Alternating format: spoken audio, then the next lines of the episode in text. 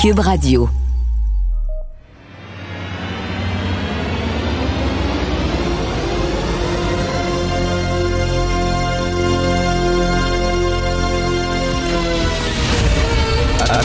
Attention, cette émission est laissée à la discrétion de l'auditeur. Les propos et les opinions tenues lors des deux prochaines heures peuvent choquer. Peuvent choquer. Oreilles sensibles s'abstenir. Richard Martineau. Martino. Un animateur pas comme les autres. Richard Martineau. Cube Radio. Bon mardi tout le monde, merci d'écouter Cube Radio. Donc c'est aujourd'hui que le président de l'Ukraine, M. Zelensky, va s'adresser au Parlement canadien. J'imagine qu'il va dire que les Canadiens doivent être un peu plus proactifs euh, en ce qui concerne la défense de la démocratie, que c'est bien beau les sanctions économiques, mais qu'il faut aller au-delà de ça. Euh, je veux peut-être envoyer des armes, peut-être même s'impliquer militairement. Donc c'est vers 11h15, je crois, euh, qu'il va s'adresser au Parlement. Et d'ailleurs, parlant de ça, parlant de la réaction canadienne face à ce qui se passe en Europe, le Devoir a eu une bonne idée. Vous savez que Chrystia Freeland, la vice-première ministre du Canada, elle a été longtemps euh, chef de Moscou pour le Financial Times. Elle était euh, journaliste économique. Elle est ukrainienne, donc elle, a- elle a suivi euh, de très près euh, l'ascension de Poutine. Elle l'a même interviewé à quelques reprises. Et au devoir, bon, on est passé à travers une soixantaine de textes qu'elle a écrits pour le Financial Times, entre autres, concernant la Russie, pour savoir ben, quelles sont les positions de Mme Freeland. Et c'est très intéressant. euh, lorsque les, les Russes sont venus en aide aux séparatistes de l'Est de l'Ukraine, vous savez qu'il y a des gens qui demeuraient en Ukraine, qui ont pris les armes parce qu'ils voulaient se séparer de l'Ukraine et s'annexer à la Russie. Euh, les Russes les ont aidés. hein, C'était sur le bord de la guerre civile. Et là, Mme Freeland euh, a dit, a écrit, ce n'est pas une guerre civile, c'est un coup d'État fasciste. Donc, un coup d'État fasciste. Donc, elle a dit que le régime russe sous Poutine était un régime fasciste. Et en 2014, voici ce que Mme Freeland écrivait. Si les troupes russes vont plus loin que la Crimée, ce qui est le cas maintenant, nous devons nous préparer à répondre agressivement. Est-ce que des sanctions économiques, c'est une réponse agressive? Peut-être que Mme Freeland dirait oui. Euh, parce que c'est quand même des sanctions importantes. On a quand même serré la vis. Donc, elle dirait peut-être que c'est une réponse agressive. Il y en a d'autres qui diraient, ben non, euh, une réponse agressive, c'est vraiment euh, une intervention militaire. Donc, j'ai très hâte d'entendre M. Zelensky et j'ai très hâte de voir la réaction du gouvernement canadien à ça.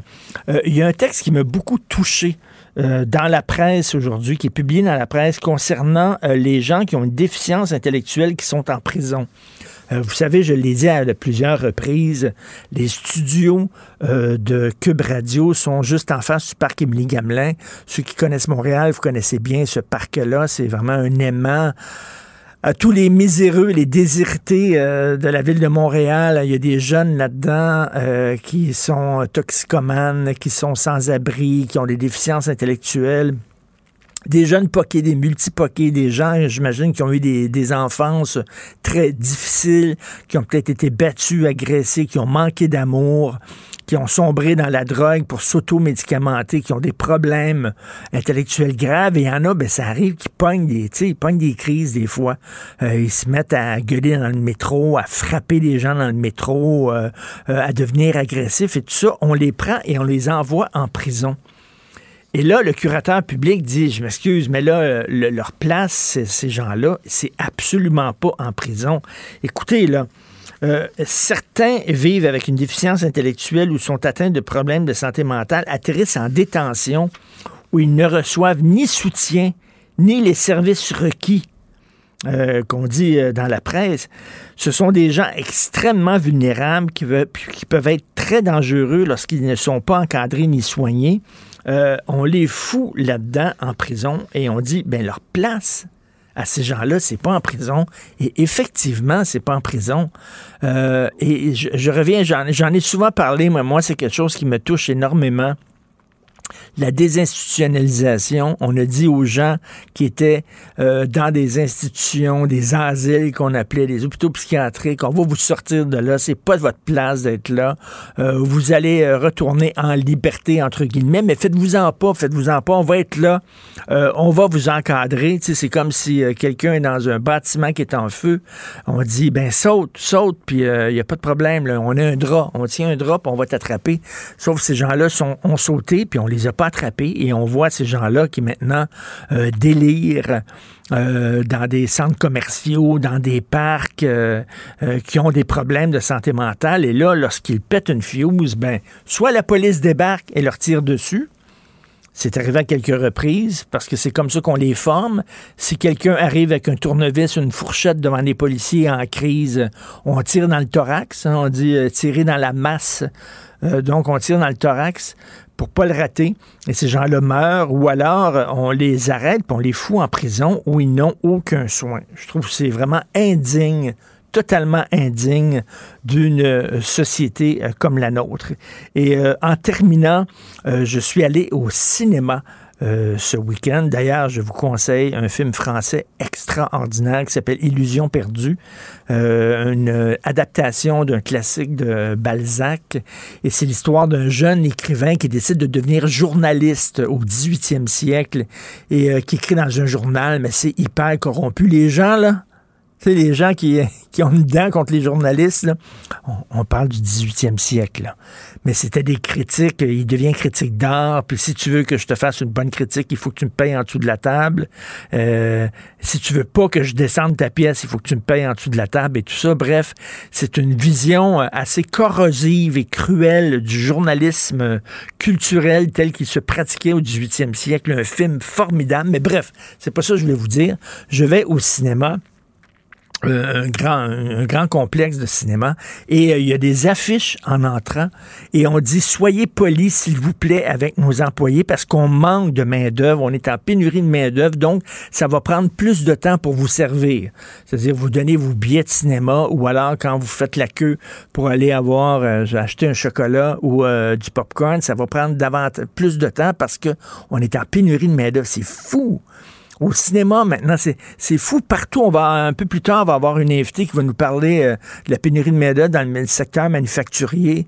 Vous le savez, c'est comme ça dans le secteur hôtelier, dans le secteur de la restauration et tout ça. C'est quoi? Il y, a, plein de gens qui ont décidé, nous autres, ça nous intéresse plus d'avoir des shitty jobs, comme on dit d'avoir des petits jobs mal payés, euh, plates, etc. On veut s'épanouir dans notre job, on peut comprendre ça. Mais sauf qu'il y, a une pénurie de main-d'œuvre incroyable et ça, c'est un des impacts euh, directs de la pandémie. Il y a des gens qui ont réfléchi à euh, est-ce que je suis sur mon X? Est-ce que je fais ce que je voulais faire? Est-ce que euh, j'ai la job dont je rêvais quand j'étais jeune? Il y a plein de gens qui ont réfléchi en disant, moi, ça me tente plus d'avoir ce genre de job-là. Et là, on se retrouve avec des graves problèmes de pénurie de main-d'œuvre, vraiment, là, criant dans plein de secteurs de la société. Donc, même au cinéma, maintenant, c'est comme ça.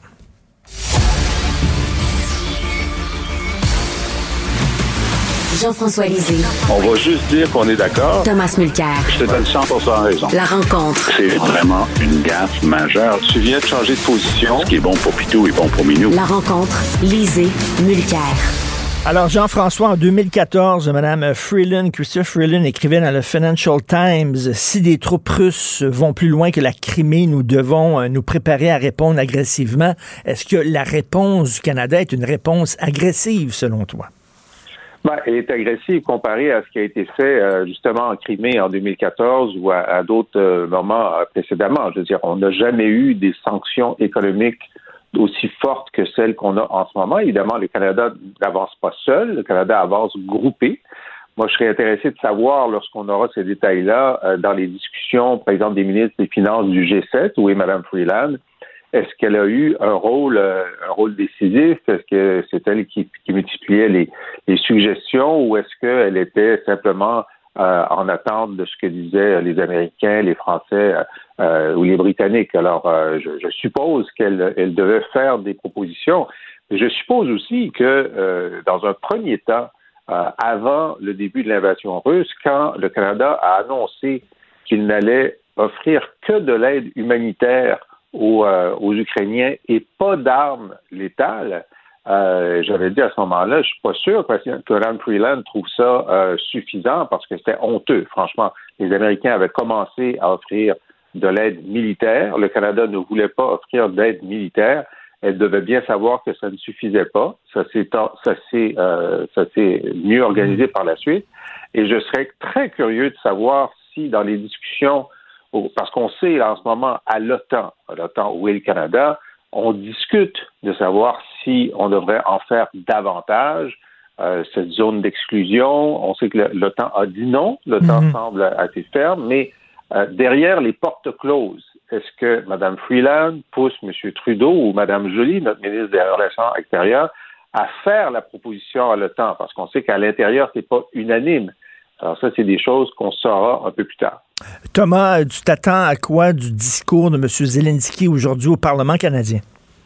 Ça va secouer les députés. Euh, c'est facile d'être à Ottawa dans un des pays les plus paisibles du monde et se dire oh oui euh, il faut faut se tenir debout avec l'Ukraine mais quand lui va percer l'écran parce que toute autre considération à part ce type-là perce l'écran il est télégénique dans le vrai sens il sait maîtriser un caméra et un micro il va être en train de parler dans le kisser et le Canada a appris plein de choses dernièrement c'est surprenant que ça a pris un événement comme ça pour que le Canadien moyen commence à se dire Hey, côté défense nationale, on fait pic-pic. C'est pitoyable. Il y a une ligne de base de 2% du PIB pour nos dépenses si on, veut être membre du club de l'OTAN. Le Canada, c'est un des pires cancres de la classe. Il y a des choses comme ça, Richard, mm-hmm. qui sont étonnantes pour le Canadien moyen d'apprendre qu'on est le pire cancre de la classe pour la production des gaz à effet de serre de tous les pays du G7, par exemple. Les, Canadiens ne le savent pas d'eux autres mêmes. on se pète les bretelles, on dit qu'on est bon. Mais là, Zelensky va venir nous parler direct dans le kisser aujourd'hui et dire réveillez-vous, c'est le vrai monde dans lequel on vit. Tout le monde pensait un petit peu implicitement dans le papier de Freeland euh, que tu nous as lu dans ton intro que les Russes allaient s'arrêter en Crimée. Mais si jamais c'était pas le cas, il fallait être prêt à se battre. Mais là, on a aujourd'hui appris que l'OTAN est en train d'envoyer des hauts représentants en Ukraine. Alors là, le jeu a changé. En fin de semaine, les Russes ont envoyé des douzaines de missiles cruise, des missiles croisières, des missiles qui peuvent frapper un cible avec énormément de précision, tirés à partir de bombardiers russes qui sont sortis de la Russie, mais c'est directement sur la frontière avec Pologne. Alors là, ils vont envoyer un message beaucoup plus clair.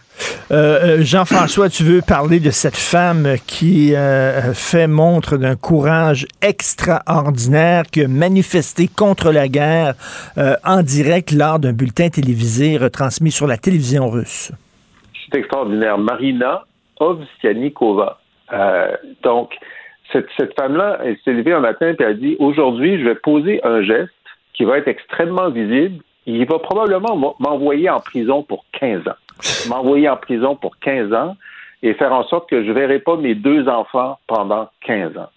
Alors, cette femme de 44 ans, elle est productrice à la télé, euh, à la première chaîne euh, russe, Channel One, et au moment du, du euh, journal télévisé le plus vu en Russie, elle a, montré, on l'a vu à la télé hier, cette, euh, euh, pancarte qu'elle avait écrite elle-même qui dit euh, Arrêtez la guerre, ne croyez pas la propagande, ils vous montrent, vous ici, les Russes contre la guerre. Alors c'est intéressant parce qu'elle incarne personnellement le déchirement de cette guerre. Son père est ukrainien, sa mère est russe, et les citoyennes moscovites. Alors, c'est comme s'il y avait la guerre dans sa propre famille. Hmm. Euh, donc, c'est quelqu'un qui a décidé de faire ça. Et non, bon, elle, a été, elle, a euh, enregistré une vidéo qu'elle a mise en ligne juste au moment d'aller là. Cette vidéo a été très vue. C'est difficile à dire en Russie parce que Facebook est bloqué, mais il y a toutes sortes de réseaux par lesquels ces choses-là peuvent être connues. Mais c'est sûr que pour beaucoup de Russes, pour qui la seule vérité, c'est la vérité télévisuelle, il y a eu un moment qui, a, qui leur a permis de dire, ben, il y a, peut-être quelque chose qui ne marche pas parce que ce message-là nous arrive. Et je veux dire, Richard, ce qui, ce qui m'a aussi euh, étonné, c'est que non seulement ça s'est produit, mais elle est restée à l'écran assez longtemps Oui. pour qu'on puisse lire. Et ça, ça veut dire que dans la- la- le poste de contrôle, où il y a les techniciens, où il y avait le réalisateur, ils n'ont pas appuyé sur le bouton couper assez vite. Et ça, c'est probablement volontaire. La personne qui n'a pas donné l'ordre de couper immédiatement, euh, je pense aussi, ne va pas avoir de, de- euh, un avenir euh, radieux. Tout à fait. Alors, et- et- extraordinaire. oui, tout à fait. Cette jeune femme-là, d'ailleurs, elle est portée disparue. On ne sait même pas si elle est en prison ou qu'est-ce qui va arriver avec elle. Thomas, hier, je suis allé voir mon comptable et euh, mon comptable, son assistante, elle est russe. C'est une femme russe qui est arrivée ici il y a quelques années et euh, mon comptable me disait que il y a des chicanes dans la famille de son assistante. Il y a des gens qui sont pro-Poutine, il y a des gens qui sont contre Poutine, donc ça se parle plus. Les, les familles sont divisées. Euh, ça nous rappelle justement qu'une division en Russie. Il y a beaucoup de Russes qui sont contre cette guerre-là. Oui, il y a beaucoup de divisions en Russie. On l'a vu avec l'exemple dont on vient de parler, cette jeune femme courageuse. Puis la seule fois que j'ai été euh, en présence de Vladimir Poutine, c'était à Saint-Pétersbourg où j'assistais à une conférence de parlementaires euh, à l'international. Et c'était intéressant parce qu'il avait choisi ce soir-là comme thème de nous parler, parce que c'était une occasion de parler avec beaucoup de gens de plusieurs pays. Il nous parlait de l'importance des communautés culturelles en Russie. C'était étonnant. Mais il a expliqué qu'il y avait des douzaines, voire des vingtaines de différentes ethnies en Russie. Peut-être un des mieux connus, c'est les Tchétchènes. Justement, il y avait une division là assez brutale, merci, qui soi-disant a été envoyée en Ukraine, parce que ça, c'était une des parties de l'ancienne Union soviétique qui, qui est dans la Russie, mais qui voulait se séparer. Donc, ils, ont supprimé ça brutalement. On se souvient de la prise d'otage dans, dans, un théâtre à Moscou qui oui, faisait partie de oui. cet effort-là, une école qui a été sautée avec des, des centaines de morts. Donc, c'était intéressant, ça m'a ouvert les yeux, ça m'a forcé d'aller lire là-dessus. Puis effectivement, c'est pas juste une question de dire comme ici, si tu te balades à, Toronto, Montréal ou, ou Vancouver, tu, tu sens que tu es dans un pays d'immigration. Il y a des gens qui sont venus d'un peu partout dans le monde, contribuer, fonder une famille, vivre, aj ajouter leur apport à notre pays. Mais dans ces pays-là, tu vas dans les, les grandes villes, c'est largement uniforme, mais c'est lorsque tu tu t'en vas dans différentes régions et son message, c'était, ça, ça fait partie de ma réalité, et il va envoyer un message. Lui, il considère, parce que toute velléité de penser que Crimée était le début et la fin, peut-être les deux parties de Donbass, qui est les, les parties russophones, c'était peut-être la fin de ce que voulait réellement Poutine. Il faut arrêter de croire ça. Poutine a été clair en ce qui lui concerne. Ukraine fait partie de la Russie. Le pays Ukraine n'existe pas et n'a jamais existé. C'est ça la base de ce qu'il est en train de faire. Il faut jamais l'oublier. Euh, rapidement, à vous deux, Jean-François, le chef de police de Montréal a décidé de, de, de, a décidé de démissionner avant la fin de son mandat. Qu'est-ce que tu en penses?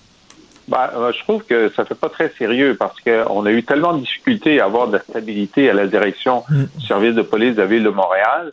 Euh, il est engagé dans plusieurs combats importants, dont celui de, de des, des, des, euh, des, fusillades et des, des, des morts par, euh, par balle à Montréal-Nord en particulier.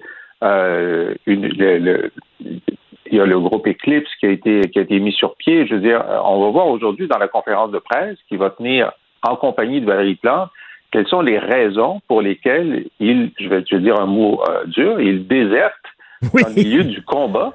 Exactement. Alors qu'il est censé avoir son mandat jusqu'à la fin 2023. Alors j'espère qu'il a de bonnes raisons, euh, maladie, familiale ou autre, mais euh, c'est pas, euh, ce sont des mandats lourds lorsqu'on prend la direction de services de police importants.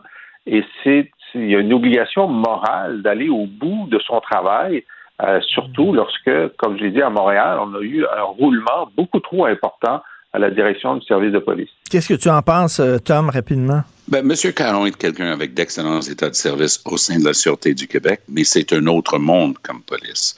On a vu dans sa réaction à l'arrestation fautive de M. Camara, qui s'est soldé par un règlement avec la Ville de Montréal dernièrement, mais lui, même quand ça a été avéré que c'était une fausse arrestation. Il continuait, il était devant les caméras pour dire, j'ai pas encore décidé si je m'excusais, c'est pas clair s'il a pas fait quelque chose. Ça, c'était une première faute pour moi très grave. Ça a été dénoncé par tout le monde, y compris la maire, euh, de Montréal, mairesse. On a quelque chose d'autre qui est en train de jouer ici. C'est la fameuse euh, notion même qui est à la base du travail des policiers de Montréal de présence dans les quartiers les postes de quartier. Monsieur Caron, avec une optique très différente, dit Moi, je trouve que ça coûte très cher et ça donne pas grand-chose. Or, les gens qui doivent travailler dans les quartiers, dans les communautés culturelles, comme dit Jean-François, lutter contre de plus en plus de, de violence avec les armes à feu, eux, ils disent Non, non, moi, si je suis présent dans le quartier, les jeunes me connaissent, je connais les jeunes, je connais les bons, je connais les troublemakers, ça, c'est police de quartier. Hmm. Et ça, ce n'est pas au chef de police de décider d'aller en conférence de presse et de dire Ah bien y penser, j'aime pas ça. Ça, c'est une décision politique et je pense que Valérie Plante et son administration sont en train de lui ont fait comprendre que c'était pas à lui et lui il a décidé de tirer sa révérence. C'est là où je mets cette discussion d'aujourd'hui. En tout cas, j'ai très hâte d'entendre ces raisons officielles aujourd'hui. Merci beaucoup, messieurs. On se reparle demain. Bonne journée. Bye bye. Martino. Pour l'instant, nos avocats nous disent que tout est beau. Cube Radio. Cube Radio. En direct à LCN. Bonjour Richard Martineau à Cube Radio. Salut Richard. Salut Jean-François. Elle s'appelle Marina Ovsianikova et depuis quelques heures, elle est devenue le symbole du contrôle total de l'information en Russie. C'est cette femme là, qui a brandi une pancarte pendant un bulletin de nouvelles. Oui, dans un bulletin de nouvelles. Ce qu'elle a fait, Jean-François, c'est qu'elle n'a pas profité d'un direct pour pousser un journaliste dans le dos comme c'est arrivé ici. On l'a vu, là. Non, au contraire, elle a profité d'un direct à la télé. On la voit ici euh, pour dire que euh, les, les, les, bulletins télévisés en Russie, on vous ment. Euh, on vous ment, c'est de la mm. propagande, réveillez-vous. donc, elle a dit qu'elle était contre la guerre. Et ça nous rappelle, premièrement, Jean-François, qu'il y a beaucoup de Russes qui sont contre la guerre. Écoute, une petite anecdote comme ça. Je suis allé voir mon comptable hier et mon comptable, son assistant elle est russe. Elle est arrivée euh, au mm. Québec depuis quelques années. Et euh, ça a l'air que dans sa famille, la chicane est pognée. Il y a des gens qui se parlent plus entre cousins, entre frères et sœurs et tout ça, parce qu'ils sont divisés sur la guerre. Il y a des gens qui sont pro-Poutine, il y a des gens qui sont contre. Donc, on ne peut pas mettre tous les Russes dans le même panier. Mais t'imagines le courage de cette femme-là qui risquait 15 ans d'emprisonnement et là, on n'a pas de nouvelles d'elle. Elle est portée disparue. Non, c'est ça, portée disparue. Écoute, on ne sait même pas si elle est en prison ou quoi. Euh, c'est une mère de famille. Elle a décidé, elle, de vraiment mettre sa tête sur le bio. Et là, Jean-François, j'entends déjà des gens qui vont dire nos camionneurs aussi ont fait preuve de courage. Ils sont allés en prison, OK? Parce qu'ils ont été arrêtés par un dictateur aussi, puis ils n'ont pas eu peur d'aller avec leur camion lutter contre l'urgence. Non, non, non, non, non, non, non, Allez pas là. S'il vous plaît, allez pas là. Ne vous comparez pas à cette femme-là, cette femme-là qui a un courage extraordinaire. Ça n'a rien à voir, mais je, suis convaincu. Regardez bien aujourd'hui dans les médias sociaux, il y a des gens, des camionneurs, des pout-pout, des Steve, puis des Kevin qui vont dire, nous autres aussi, on a fait preuve de courage. Non, du tout quelle femme, Et quand on parle de contrôle des médias, parce qu'on a entendu ça dans les dernières semaines, Richard, aussi, que les médias ici ben étaient contrôlés, qu'on disait pas la vérité. C'est deux mondes, c'est deux planètes ben, différentes. Elle, elle a justement osé dire la vérité, c'est-à-dire nous sommes contre la guerre, c'est de la propagande, c'est pas un bulletin d'information qu'on vous offre aujourd'hui.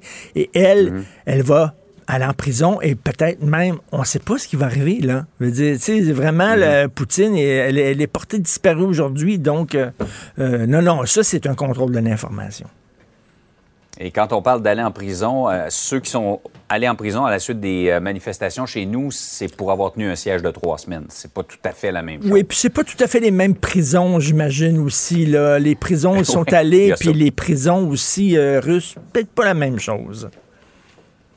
Par ailleurs, Richard, la CAQ veut plus de privés en santé et cette proposition-là cause des remous.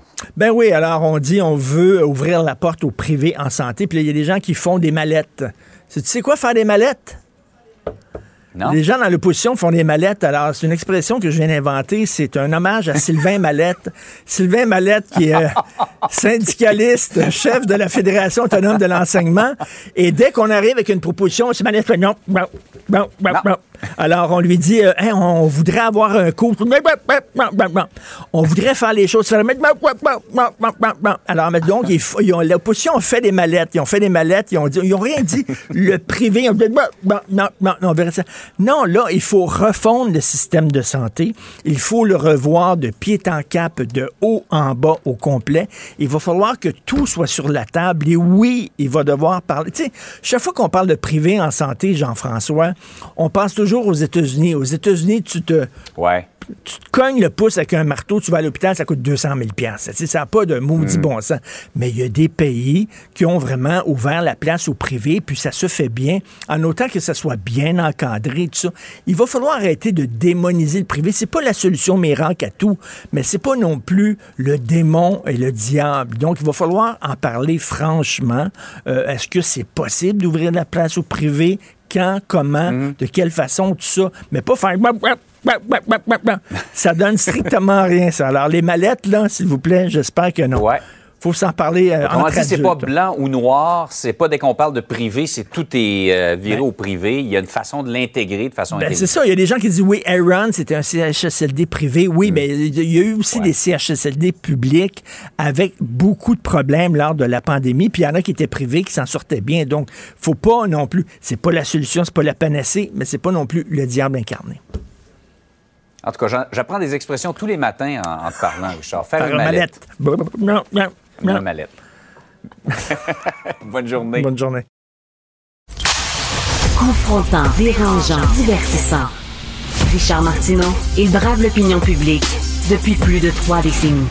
Alors, les bars sont ouverts, les restaurants sont ouverts à pleine capacité. On peut même aller chanter du karaoké pendant une soirée et euh, se postillonner en pleine face. Les salles de spectacle, bref, c'est fantastique. Tout est ouvert. La vie reprend presque à la normale. Mais il y a des gens, on dirait, qui ont perdu le pli. Ça leur tente pas même si tout est ouvert, je sais pas, ils ont comme été habitués de rester chez eux. Ils souffrent de lassitude. Je sais pas comment ça se fait. Vous en connaissez certainement autour de vous. C'est peut-être vous. Euh, on va en parler avec Mme Sonia Lupien, qui est chercheure en neurosciences, professeure à l'Université de Montréal, spécialiste du stress. Bonjour, Mme Lupien. Bonjour. Est-ce que c'est seulement des gens qui boffent, euh, finalement, ils ont, euh, ils ont décidé qu'ils se sont mis à faire la cuisine, ils ont moins envie d'aller au restaurant, je sais pas, ils ont pris comme un pli un peu casanier et ça leur tente pas de sortir ou il y a quelque chose de plus profond? Ben, en fait, euh, en science, on appelle ça les comportements de langueur, hein, languishing behaviors en anglais. Et ça a été décrit par un collègue à moi, Corey Keyes, il y a plusieurs années. Euh, où il parlait de ses comportements. Il appelle ça le phénomène du blanc.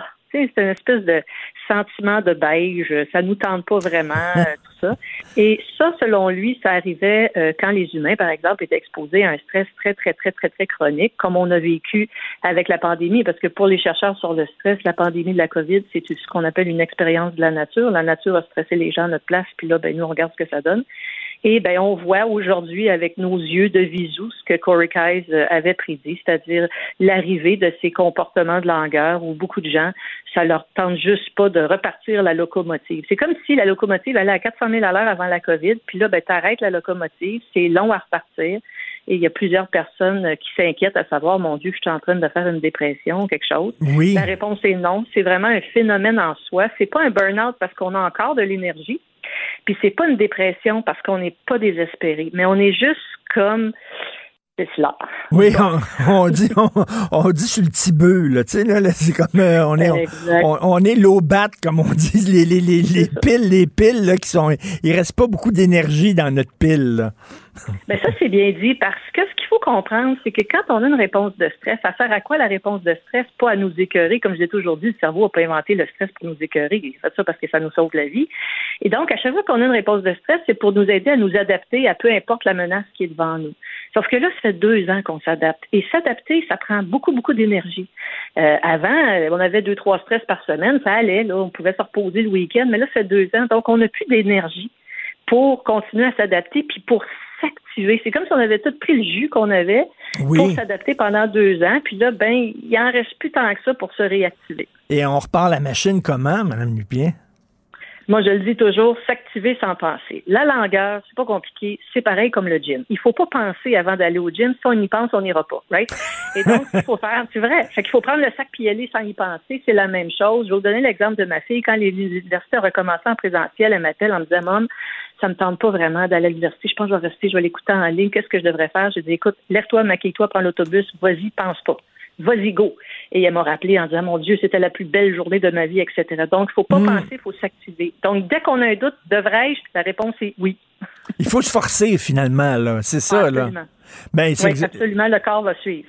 Ah, et puis c'est exactement ce qui m'est arrivé hier. Là. Je, ça me tentait pas d'aller au gym pantoute. Là, puis ma blonde a dit Ah ouais, le gros, là, force-toi un peu. fait que je OK, bon, je me suis changé, puis je suis allé au gym finalement pendant une heure et j'ai ça me fait un bien fou. Je suis revenu, puis j'étais super content. Mais si c'était rien que de moi, c'était pas de ma blonde qui me poussait, là, je serais resté la, la patate à la maison. Là. Exact, exact. Ça, il faut vraiment combattre ça. Puis ça va juste nous amener du bien. Là. Ça va juste nous amener du soleil, tout ça. Il n'y a aucun désavantage à faire ça. Mais c'est comme un, petit, un petit début de dépression, quoi. Ben, en fait, Corey Kai, ce qu'il a montré, c'est que le bien-être humain, il mettait ça sur un continuum. OK? Puis à un bout du continuum, il y a la grosse, grosse dépression majeure que j'ai dans mon hôpital psychiatrique, là, les gens qui souffrent énormément. Puis à l'autre bout du continuum du bonheur, on a les espèces de moines tibétains qui font de la méditation en temps plein. ben, le, la, la langueur, ça serait genre le point zéro, en plein milieu. C'est genre juste zéro beige. Et il avait montré que chez certaines personnes qui ont des vulnérabilités qu'on ne sait pas pourquoi eux autres, oui, dans certains cas, la langueur, quand elle persiste, peut mener à des symptomatologies dépressives. Mais c'est pas nécessairement tout le monde. Donc, il faut pas paniquer si on ressent de la langueur. Mm. Je ressens de la langueur, puis je connais la machine super bien. Ça me fait rire quand je le ressens, puis je me dis bon, bon, bon, on s'active. Mais euh, c'est tout à fait normal. Mais c'est vrai que si on fait rien, chez certaines personnes, ça peut être, euh, hmm. euh, ça peut mener à une vulnérabilité. Ouais. C'est drôle parce que vous dites que c'est le résultat d'un stress. sais, dans notre tête, quand on pense à quelqu'un stressé, c'est pas quelqu'un qui est comme euh, qui se languit. Là. C'est au contraire quelqu'un qui est très, très, très nerveux puis qui arrête pas de bouger puis tout ça. Mais ça peut être un résultat du stress aussi de, de faire la patate de sofa. Ben, en fait, c'est le fun que vous disiez ça, parce que ça, c'est ce que j'appelle la fausse définition de stress. Quand je demande au public c'est quoi le stress, il me donne l'image que vous me donnez, et il n'y a pas d'image plus fausse que ça de stress. C'est pas la pression du temps, le stress. Et moi, je suis quelqu'un de super speedé, puis les gens me disent souvent, mon Dieu, tu peux bien travailler sur le stress, speedé comme ça. Et moi, de leur répondre, faut bien que tu travailles pas sur le stress pour me dire ça. Moi, je suis pas stressée, je suis efficace, pas pareil. Là.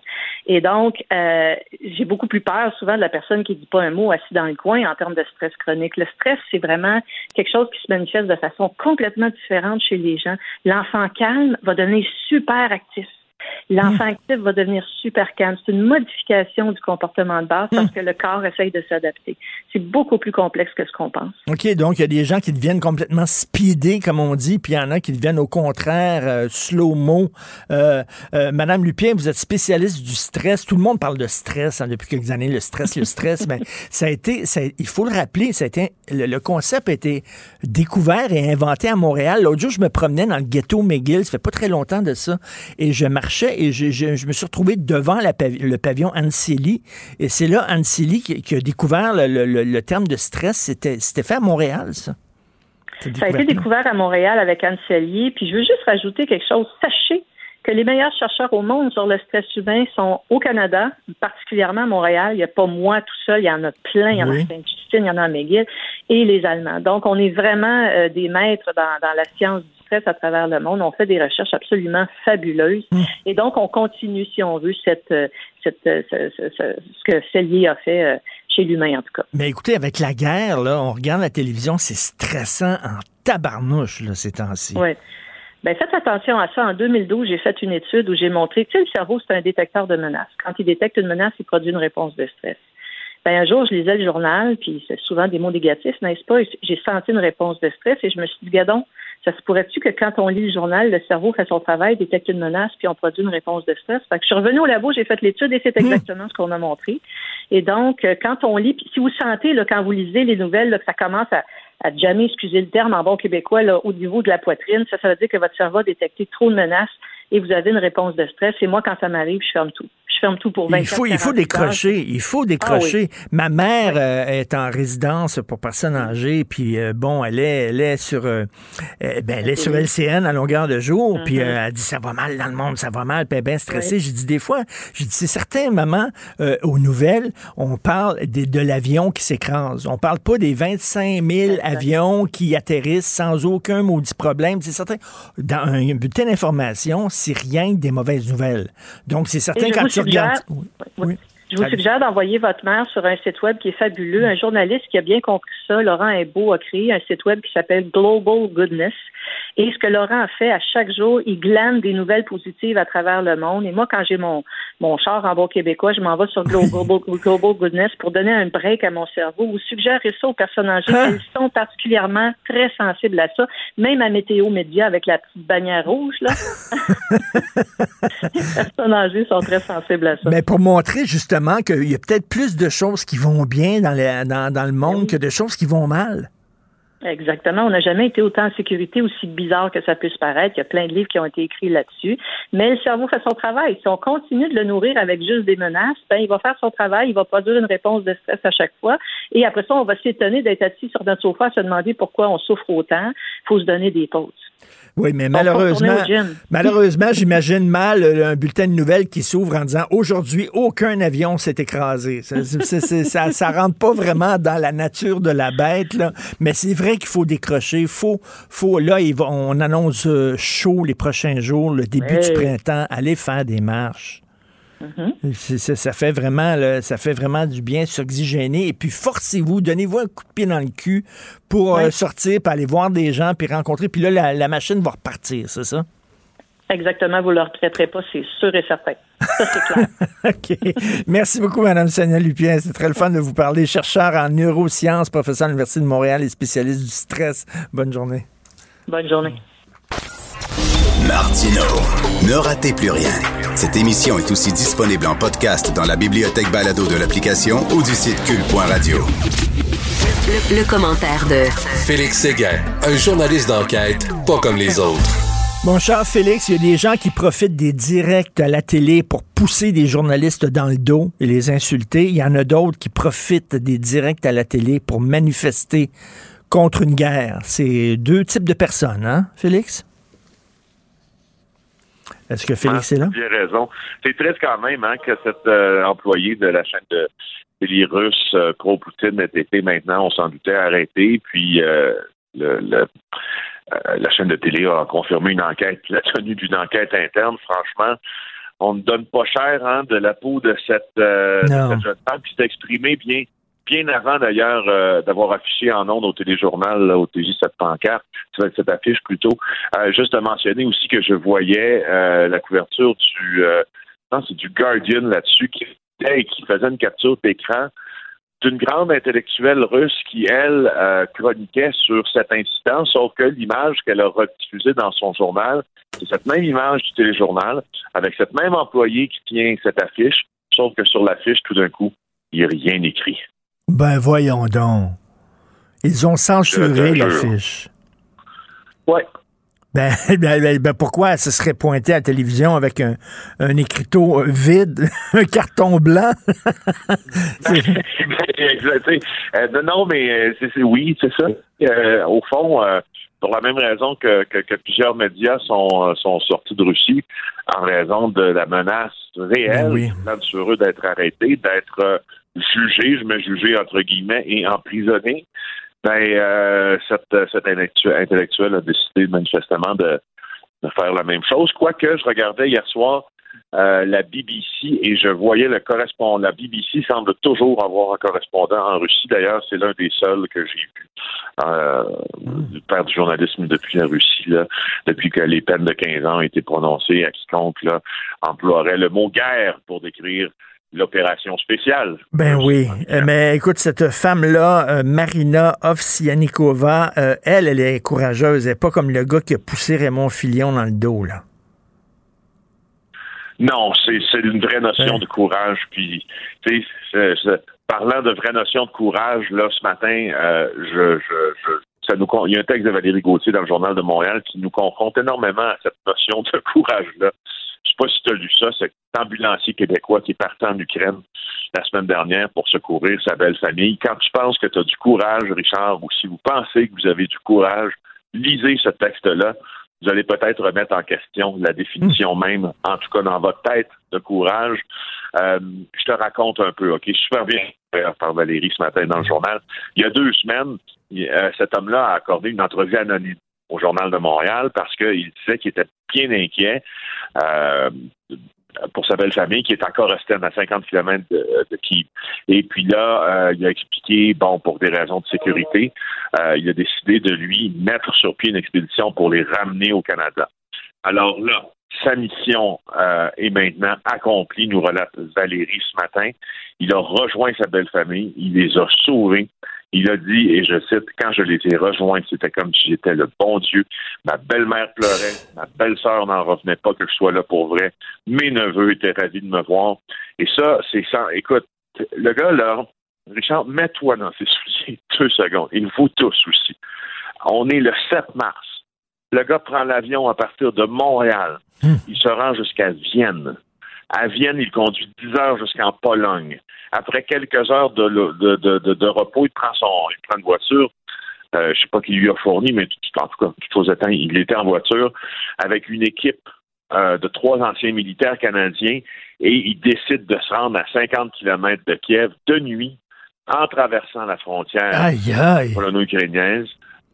Écoute, écoute, aïe, aïe. senti en danger. On, on a, euh, il y a une formation paramilitaire là, mais qui était, hyper vigilant.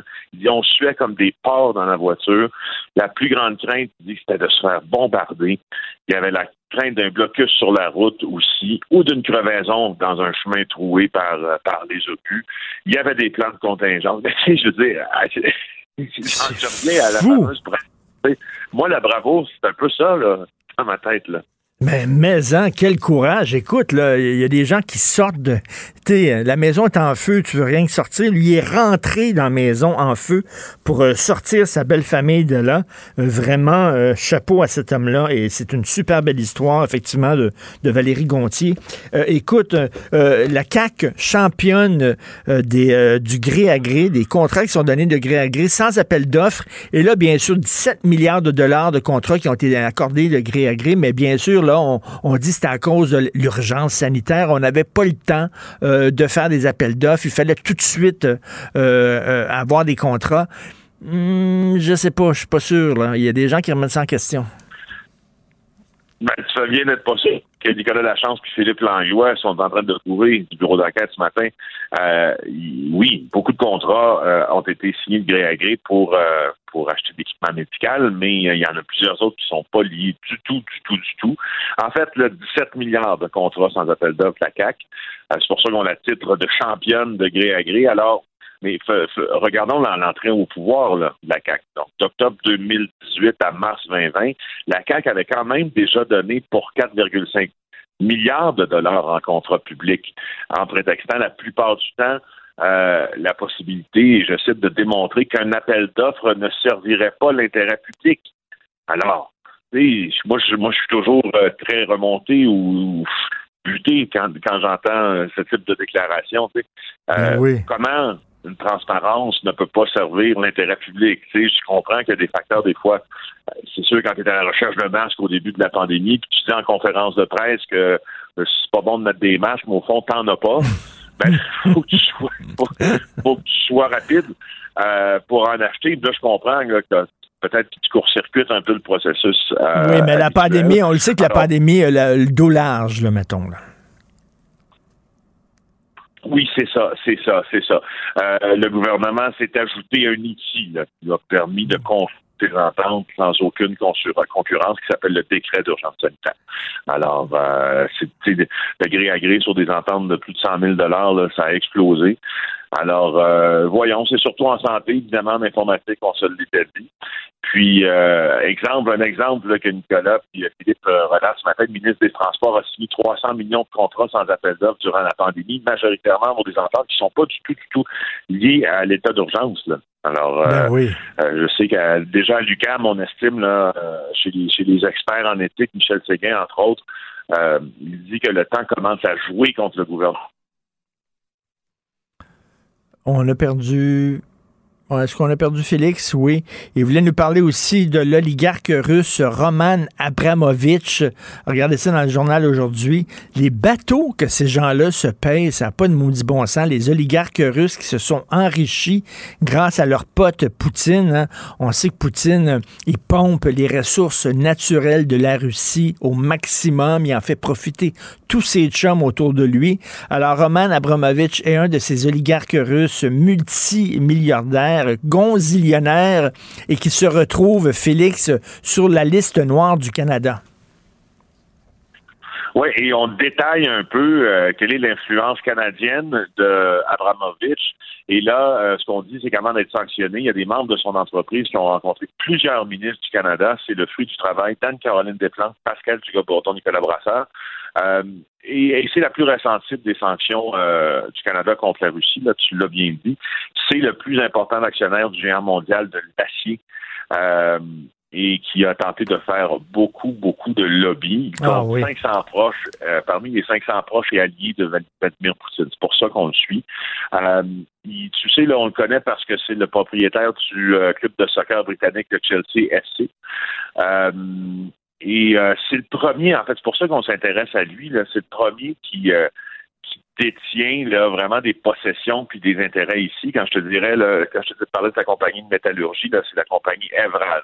Alors, ce que, ce que, je trouve le plus intéressant, là, c'est de voir euh, son réseau d'influence. Si tu regardes en 2017-2019, euh, ils ont déclaré, Evraz a déclaré au registre des lobbyistes canadiens 19 rencontres avec euh, des, euh, des, détenteurs de charges publiques fédérales, avec détenteurs de charges publiques, évidemment, on parle de ministres. Alors, euh, les ressources naturelles, la sécurité publique, le transport, des conseillers du premier ministre Trudeau, du ministre des Affaires étrangères, de l'innovation, des finances, c'est quand même assez creux au cœur de l'État. Ben oui. Euh, puis Evraz euh, se plaçait pour fournir l'acier euh, de l'oléoduc Trans C'est pour ça qu'il pour ça qu'il faisait ce, genre de représentation. Alors bon coup. Bon ah. coup d'Anne-Caroline et ses collègues ce matin pour nous expliquer qui est qui dans ce Oui, je sais pas s'il invitait des, des, politiciens sur son bateau, mais en tout cas, c'est pas le touch. Hein. On va dire, c'est pas mal plus gros que le touch, son bateau. Oui, ben oui, ben oui.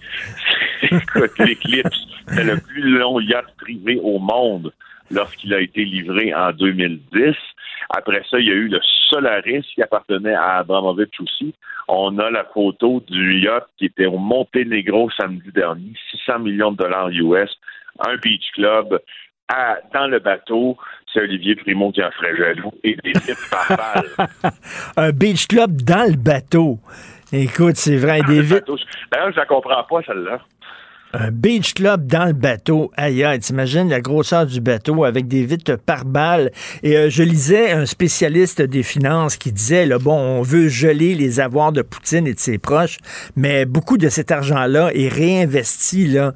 Euh, écoute, ils ont acheté de, beaucoup, euh, ils ont investi dans l'immobilier, ils ont investi dans l'achat, justement, de clubs de soccer et tout ça. ça irrigue l'économie légale, l'argent russe, qui provient de, du pont page des ressources naturelles. Donc, mais merci beaucoup, Félix. On se reparle demain. Passe une excellente journée. Salut. Au revoir. Pour une écoute en tout temps, ce commentaire de Félix Séguin est maintenant disponible en balado sur l'application Cube ou en ligne au cube.ca. Tout comme sa série balado Narcos PQ, qui dresse un portrait de l'industrie criminelle à travers des entrevues avec de vrais narcotrafiquants. Cube Radio. Martino, il n'y a pas le temps pour la controverse. Il a jamais coulé l'eau sous les ponts. C'est lui qui la verse. Vous écoutez Martino Cube, Radio. Gilles Bonjour, mon cher Richard. Richard Martineau. petit lapin. La rencontre. Point à l'heure des cadeaux. Je serai pas là, là, à vous flatter dans le sens du poil. Point à la ligne. C'est très important, ce qu'on dit.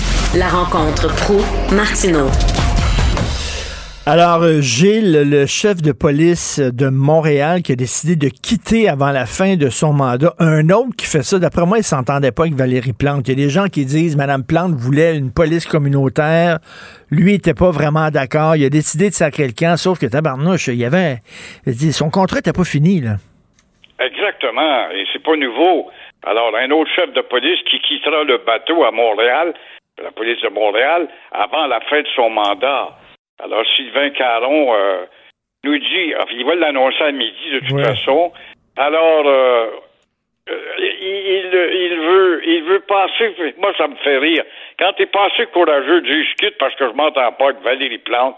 Ah ben là je vais m'occuper de ma famille. Ah, ah, ah, ah, ça ça me fait rire ça sa famille oui dont la fille est aux États-Unis puis le garçon étudie quelque part dans, dans le Grand Nord. Oui sa famille faites-moi rire mais non monsieur Caron c'est très bien que il a de la difficulté à dire la vérité. Et la vérité, parce qu'elle choquerait Mme Plante, qui aimerait avoir une police de consomptif au dos courbé. Alors, la police de Montréal est une galère indirigeable depuis nombre d'années qu'on le parle. Il y a d'abord l'horaire 4-3 qu'il faudrait remettre à la normale à 40 heures par semaine.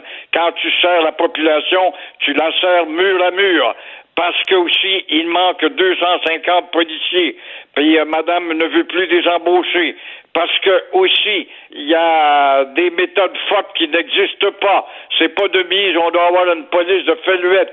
Parce que aussi on s'obstine avec des gadgets, à savoir si je veux pas mettre un fil dans le derrière, puis un autre dans le nez, puis un dans les oreilles, puis une caméra par-ci, puis un micro par-là, et de faire de ces polices de Goldorak des policiers qui sont simplement des petits robots qui doivent répondre à des signaux électroniques. Rien de plus, et c'est ingouvernable. Là, on a démoli ou on a défait beaucoup de postes de quartier. Mais des postes de quartier où on devait promener la police dans les rues de Montréal. On la voit. Au temps à autre, en bicyclette l'été, à faire de la jasette en culotte courte. On les voit. Et moi-même, je te mens pas, Richard, j'ai interpellé la police une fois. J'étais pas capable de sortir d'une entrée de garage parce qu'il y avait un char stationné hmm. dans l'entrée de garage. Tiens, toi, ben, je vois trois policiers qui jasent. Ils jasent, trois policiers ensemble. Disent, hey, écoutez, là, que tu faites là, il y en a une qui me répond Ah ben ça, c'est pas nous autres. Faudra que tu appelles la circulation. Ça fait que tu vois, une police aussi compartimentée n'est pas au service de la population.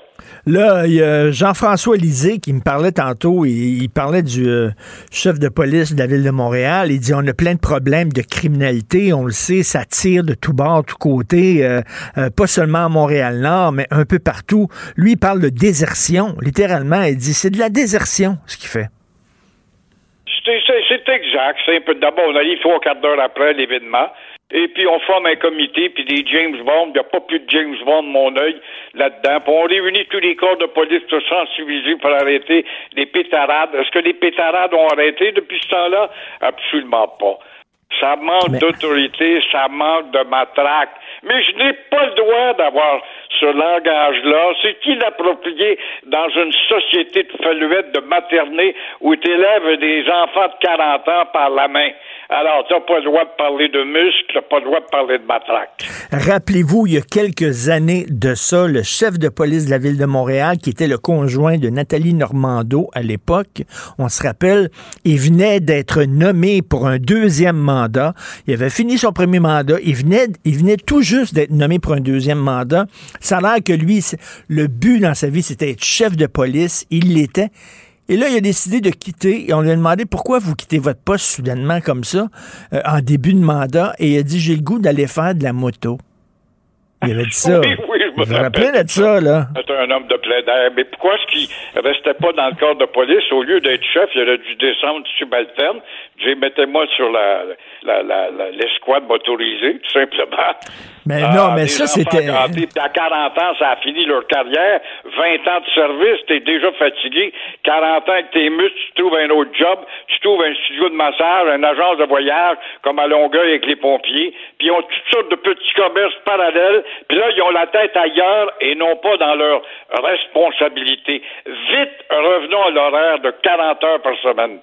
C'était bizarre, cette affaire-là. Là. Puis il y avait aussi un ministre libéral qui avait donné un permis de port d'armes à un homme qui avait un passé louche, qui devait pas avoir un permis de port d'armes. Puis finalement, il a donné. Le ministre avait démissionné.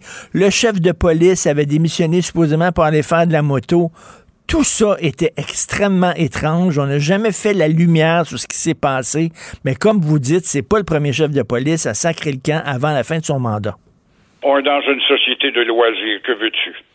En tout cas, c'est visiblement qu'ils le disent, comme vous dites, qu'ils le disent. Cet après-midi, il va parler. Ben, je m'entendais pas avec Madame Plante. Elle voulait, elle, la police, euh, la police de proximité communautaire. Moi, je voulais la police plus sévère. On s'entendait pas. J'ai décidé de partir. Ben non. Il va dire, mais là, je veux me rapprocher de ma famille. Moi, je suis plus capable d'entendre ça. Là. Ah! Les politiciens, pis ça. Je veux m'approcher. Hey, attends une minute. Ta famille, ça fait 20 ans, tu y penses plus à ta famille. Là, soudainement, là, ah, tu y penses que tu as une famille? Premièrement, mes familles, il n'y en a plus de famille, ma foi du bon Dieu. Et c'est pas possible, c'est la police compartimentée. J'ai vu de mes yeux, vu, moi, Verdun, un autre corps. C'est moi qui te le cause, imagine-toi, si moi je te dis ça, il y en aurait des milliers, toi-même tu pourras en raconter. Je vois un commerce, il y avait une sirène qui sonnait, et j'ai vu un gars à l'intérieur d'un commerce à l'angle du boulevard La Salle et Wellington, un coin que tu connais bien. Oui. Et là, je vois une voiture de police, je l'interpelle. Je dis, hey, écoutez, regardez la, la sirène, il y a quelqu'un à, à l'intérieur. Oh, j'appelle au poste, moi j'ai fini mon chiffre. Alors, c'est ça la police compartimentée, une des polices les plus improductives. S'il y a un corps qui a besoin d'une enquête magistrale, c'est bien le corps de la police de Montréal. Mais à dire ça, nous ne sommes que des démagogues, que veux-tu que je te Ben dise? oui, c'est- c'est c'est pas la vraie police qu'on a, c'est les Keystone Cops. Vous vous souvenez, là, les, les, les, les policiers qui avaient dans les films de Buster Keaton puis de Charlie Chaplin, là, qui étaient, ils étaient tout le temps en train de s'enfarger, là, puis de, de, de tomber sur des pleurs de bananes. Euh, donc, vous voulez nous parler de Jean Charest? Jean Charest est-il toujours le favori des conservateurs? On a hâte de voir le prochain sondage. En plus de renier le Québec, parce qu'il est l'homme invisible, il est décidé de devenir invisible quand il parle du Québec, en plus de renier le Québec en contestant la loi 21 pour plaire aux rednecks et à ses amis, dont euh, le fameux Brown, là, de Brompton, en plus de renier le Québec en effaçant euh, sa provenance à lui, ne dit pas trop, en plus d'avoir manqué euh, son son lancement officiel, souviens-toi, quand il a lancé sa campagne, il a fait ça sur une vidéo qui a été enregistrée dans une chambre à coucher. Ah ben là, on dit, il a manqué son coup. Après quoi, ça a appelé un party, puis il a peut-être donné beaucoup de poignées de main, puis là, il a attrapé la maladie. Mais Jean Charest devra, euh, en tout cas, rester dans le virtuel parce qu'il a attrapé la COVID. Seule la consolation qui s'offre à Jean Charest, c'est tout simplement de voir la chicane entre les deux candidats bouffons, Patrick Brown, un ami de Jean Charest et Poivrièvre, aussi ces deux-là, des stentors qui vont s'engueuler. C'est à peu près le seul élément qui le favorise actuellement. Mais euh, son ami Patrick Brown, faut-il le rappeler, est-ce qu'il va se ranger derrière Jean Charest? Si Charest gagne? Bien sûr qu'il va avoir un job comme maire de Brampton. Il va devenir maintenant un, haut placé dans le Parti conservateur et on voit jusqu'où peut aller le reniement, Monsieur Charest. Quelle déception. Quand on voit l'hypocrisie des députés conservateurs du Québec, à l'époque de O'Toole et de son prédécesseur, qui défendaient leur chef et la politique et le programme du Parti conservateur qui consistait à dire nous, on se met pas le nez dans les affaires du Québec à propos de la loi 21, ces mêmes députés conservateurs sont rendus des petites prostituées, des péripéticiennes de rue qui sont en train de dire ouais, on a raison, là, la loi 21 va pas atteindre à l'unité canadienne puis à la charte des droits. Vois-tu le changement de la... Est-ce que ça s'appelle faire de la pédagogie ou frapper une balle comme un opportuniste? Et vous imaginez si jamais, là, parce qu'effectivement, la chicane entre Poiliev puis euh, puis Brown, ça va aider, ça peut aider Jean Charest. Mais bon, on le voyait dans les sondages, là, il n'est pas le premier. Là. Si jamais il perdait la course leadership, vous imaginez la claque d'en face que ce serait pour lui? Oh là là, mais je trouverais que qu'un banquier ou un bureau d'avocat pour l'embaucher et soigner ses plaies, mais effectivement, il serait plus la référence. Oui, La- Et puis là, ce matin, à l'eau contradiction, là, là, tout d'un coup, il embarque dans les dépenses. Il a affaire à une population très, très euh, anti-guerre. Il embarque dans le dossier, il faudrait dépenser plus pour euh, l'armée canadienne. L'armée canadienne, qui est une armée de distributeurs de sandwich et de diachylons, c'est une armée, encore une fois, d'ambulanciers. Alors, comment tu grossirais pour un petit pays comme le Canada, avec un territoire grand comme un continent, tu pourras pas te doter d'une armée digne de la grandeur de ton territoire. C'est pas vrai. On n'en a pas les moyens. Mais là, il se lance là-dedans pour plaire à l'Ouest, peut-être encore une fois. C'est incroyable ce qui s'oriente à l'Ouest, à l'Ouest, à l'Ouest. Mais oui. Mais Jean Charest va peut-être faire un Denis Coderre de lui-même. À Denis Coderre, je reviens, je reviens, I'm back. Euh, faites-vous-en pas, je vais sauver Montréal. Pouf, il s'est planté. Les gens dit, regarde, on veut plus rien savoir de toi. Peut-être que Jean Charest a la même chose. Coderre, il, s'identifiait comme le nouveau Denis Coderre, qui était aussi quétaine qu'il l'était à l'époque où il était maire. Il n'avait pas évolué d'un iota sur le plan culturel, politique et surtout historique, pas d'histoire. Alors, il a démontré qu'il était rien d'autre qu'un petit politicien pressé d'aller grossir sa pension. Euh, la COVID, ça a l'air que c'est pas fini. En Chine, c'est reparti de plus belle. En Nouvelle-Zélande aussi, euh, le nombre de cas en hausse. ça, ça fait peur. À chaque fois qu'on se vante, on se vante au Québec, on était bon, on était discipliné. Alors voilà que le fantôme de la COVID réapparaît. C'est pas possible d'entendre ça, que la Chine, l'Australie, la Nouvelle-Zélande voient émerger la contagion. À Sharon, par exemple, on le voit, en Chine, 17 millions de personnes confinées. Et en Ukraine, t'as envie de dire, toi, Richard, avec la misère quotidienne, est-ce qu'on ne peut pas s'imaginer que la COVID ne flotte pas au-dessus de ces millions de personnes martyrs, ces martyrs du démoniaque à Poutine? Parlant du démoniaque à Poutine, je ne peux pas faire autrement que d'être enthousiaste devant cette fille courageuse qui s'est faufilée dans un studio de télévision derrière la lectrice de nouvelles à Moscou avec sa pancarte Ne croyez pas à la propagande russe et non, ici, on vous ment. Et ça, je ne sais pas ce qu'elle va avoir comme pénalité, cette pauvre fille, mais mille fois bravo. Gilles est peut-être morte parce que Poutine a déjà fait assassiner des, euh, des opposants, des dissidents, même des journalistes, des journalistes qui osaient un peu trop le critiquer. Paf, il y en a une journaliste, elle s'en allait chez elle, euh, elle vivait dans un, bloc appartement, elle sortait de l'ascenseur, elle sort ses clés pour ouvrir la porte, il y a quelqu'un qui l'attendait, bing, bing, deux balles dans la tête. Comme la pègre. Alors, quand tu disais dimanche dans ta chronique, c'est un chef gangster, t'as un peu euh, raison, tu te référais ah justement à au joueur d'échecs, le champion Kasparov, c'est ça? Oui. Alors, euh, c'est un gangster, donc c'est un gangster. Mais là, la jeune fille publicitée autour de la Terre, ce sera peut-être plus délicat de l'éliminer. Oui, peut-être, peut-être. Mais en tout cas, là, elle est portée disparue. On ne sait pas encore euh, où elle est, malheureusement. Merci. À demain. Bonne journée, Gilles. À demain. Au revoir. Vous écoutez Martino. Vous venez de vous connecter en direct sur Cube Radio? Pas de stress. Tout est disponible en balado sur l'application ou le site cube.radio. La chronique argent. Une vision des finances pas comme les autres. Yves Daou, euh, directeur de la section argent, Journal de Montréal, Journal de Québec. Yves, je parlais tantôt, je suis allé euh, ce week-end au cinéma et il y avait des, euh, des écriteaux dans, dans, la salle de cinéma à l'entrée finalement, puis c'était marqué Soyez polis avec nos employés, ça risque de prendre un peu plus de temps qu'habituellement parce qu'on manque de main-d'œuvre. Un gros cinéma, le cinéma du 10-30 à Brassard, il manquait de main-d'œuvre pour vendre des tickets de films, pour vendre du popcorn. La pénurie de main-d'œuvre, c'est partout, partout, partout.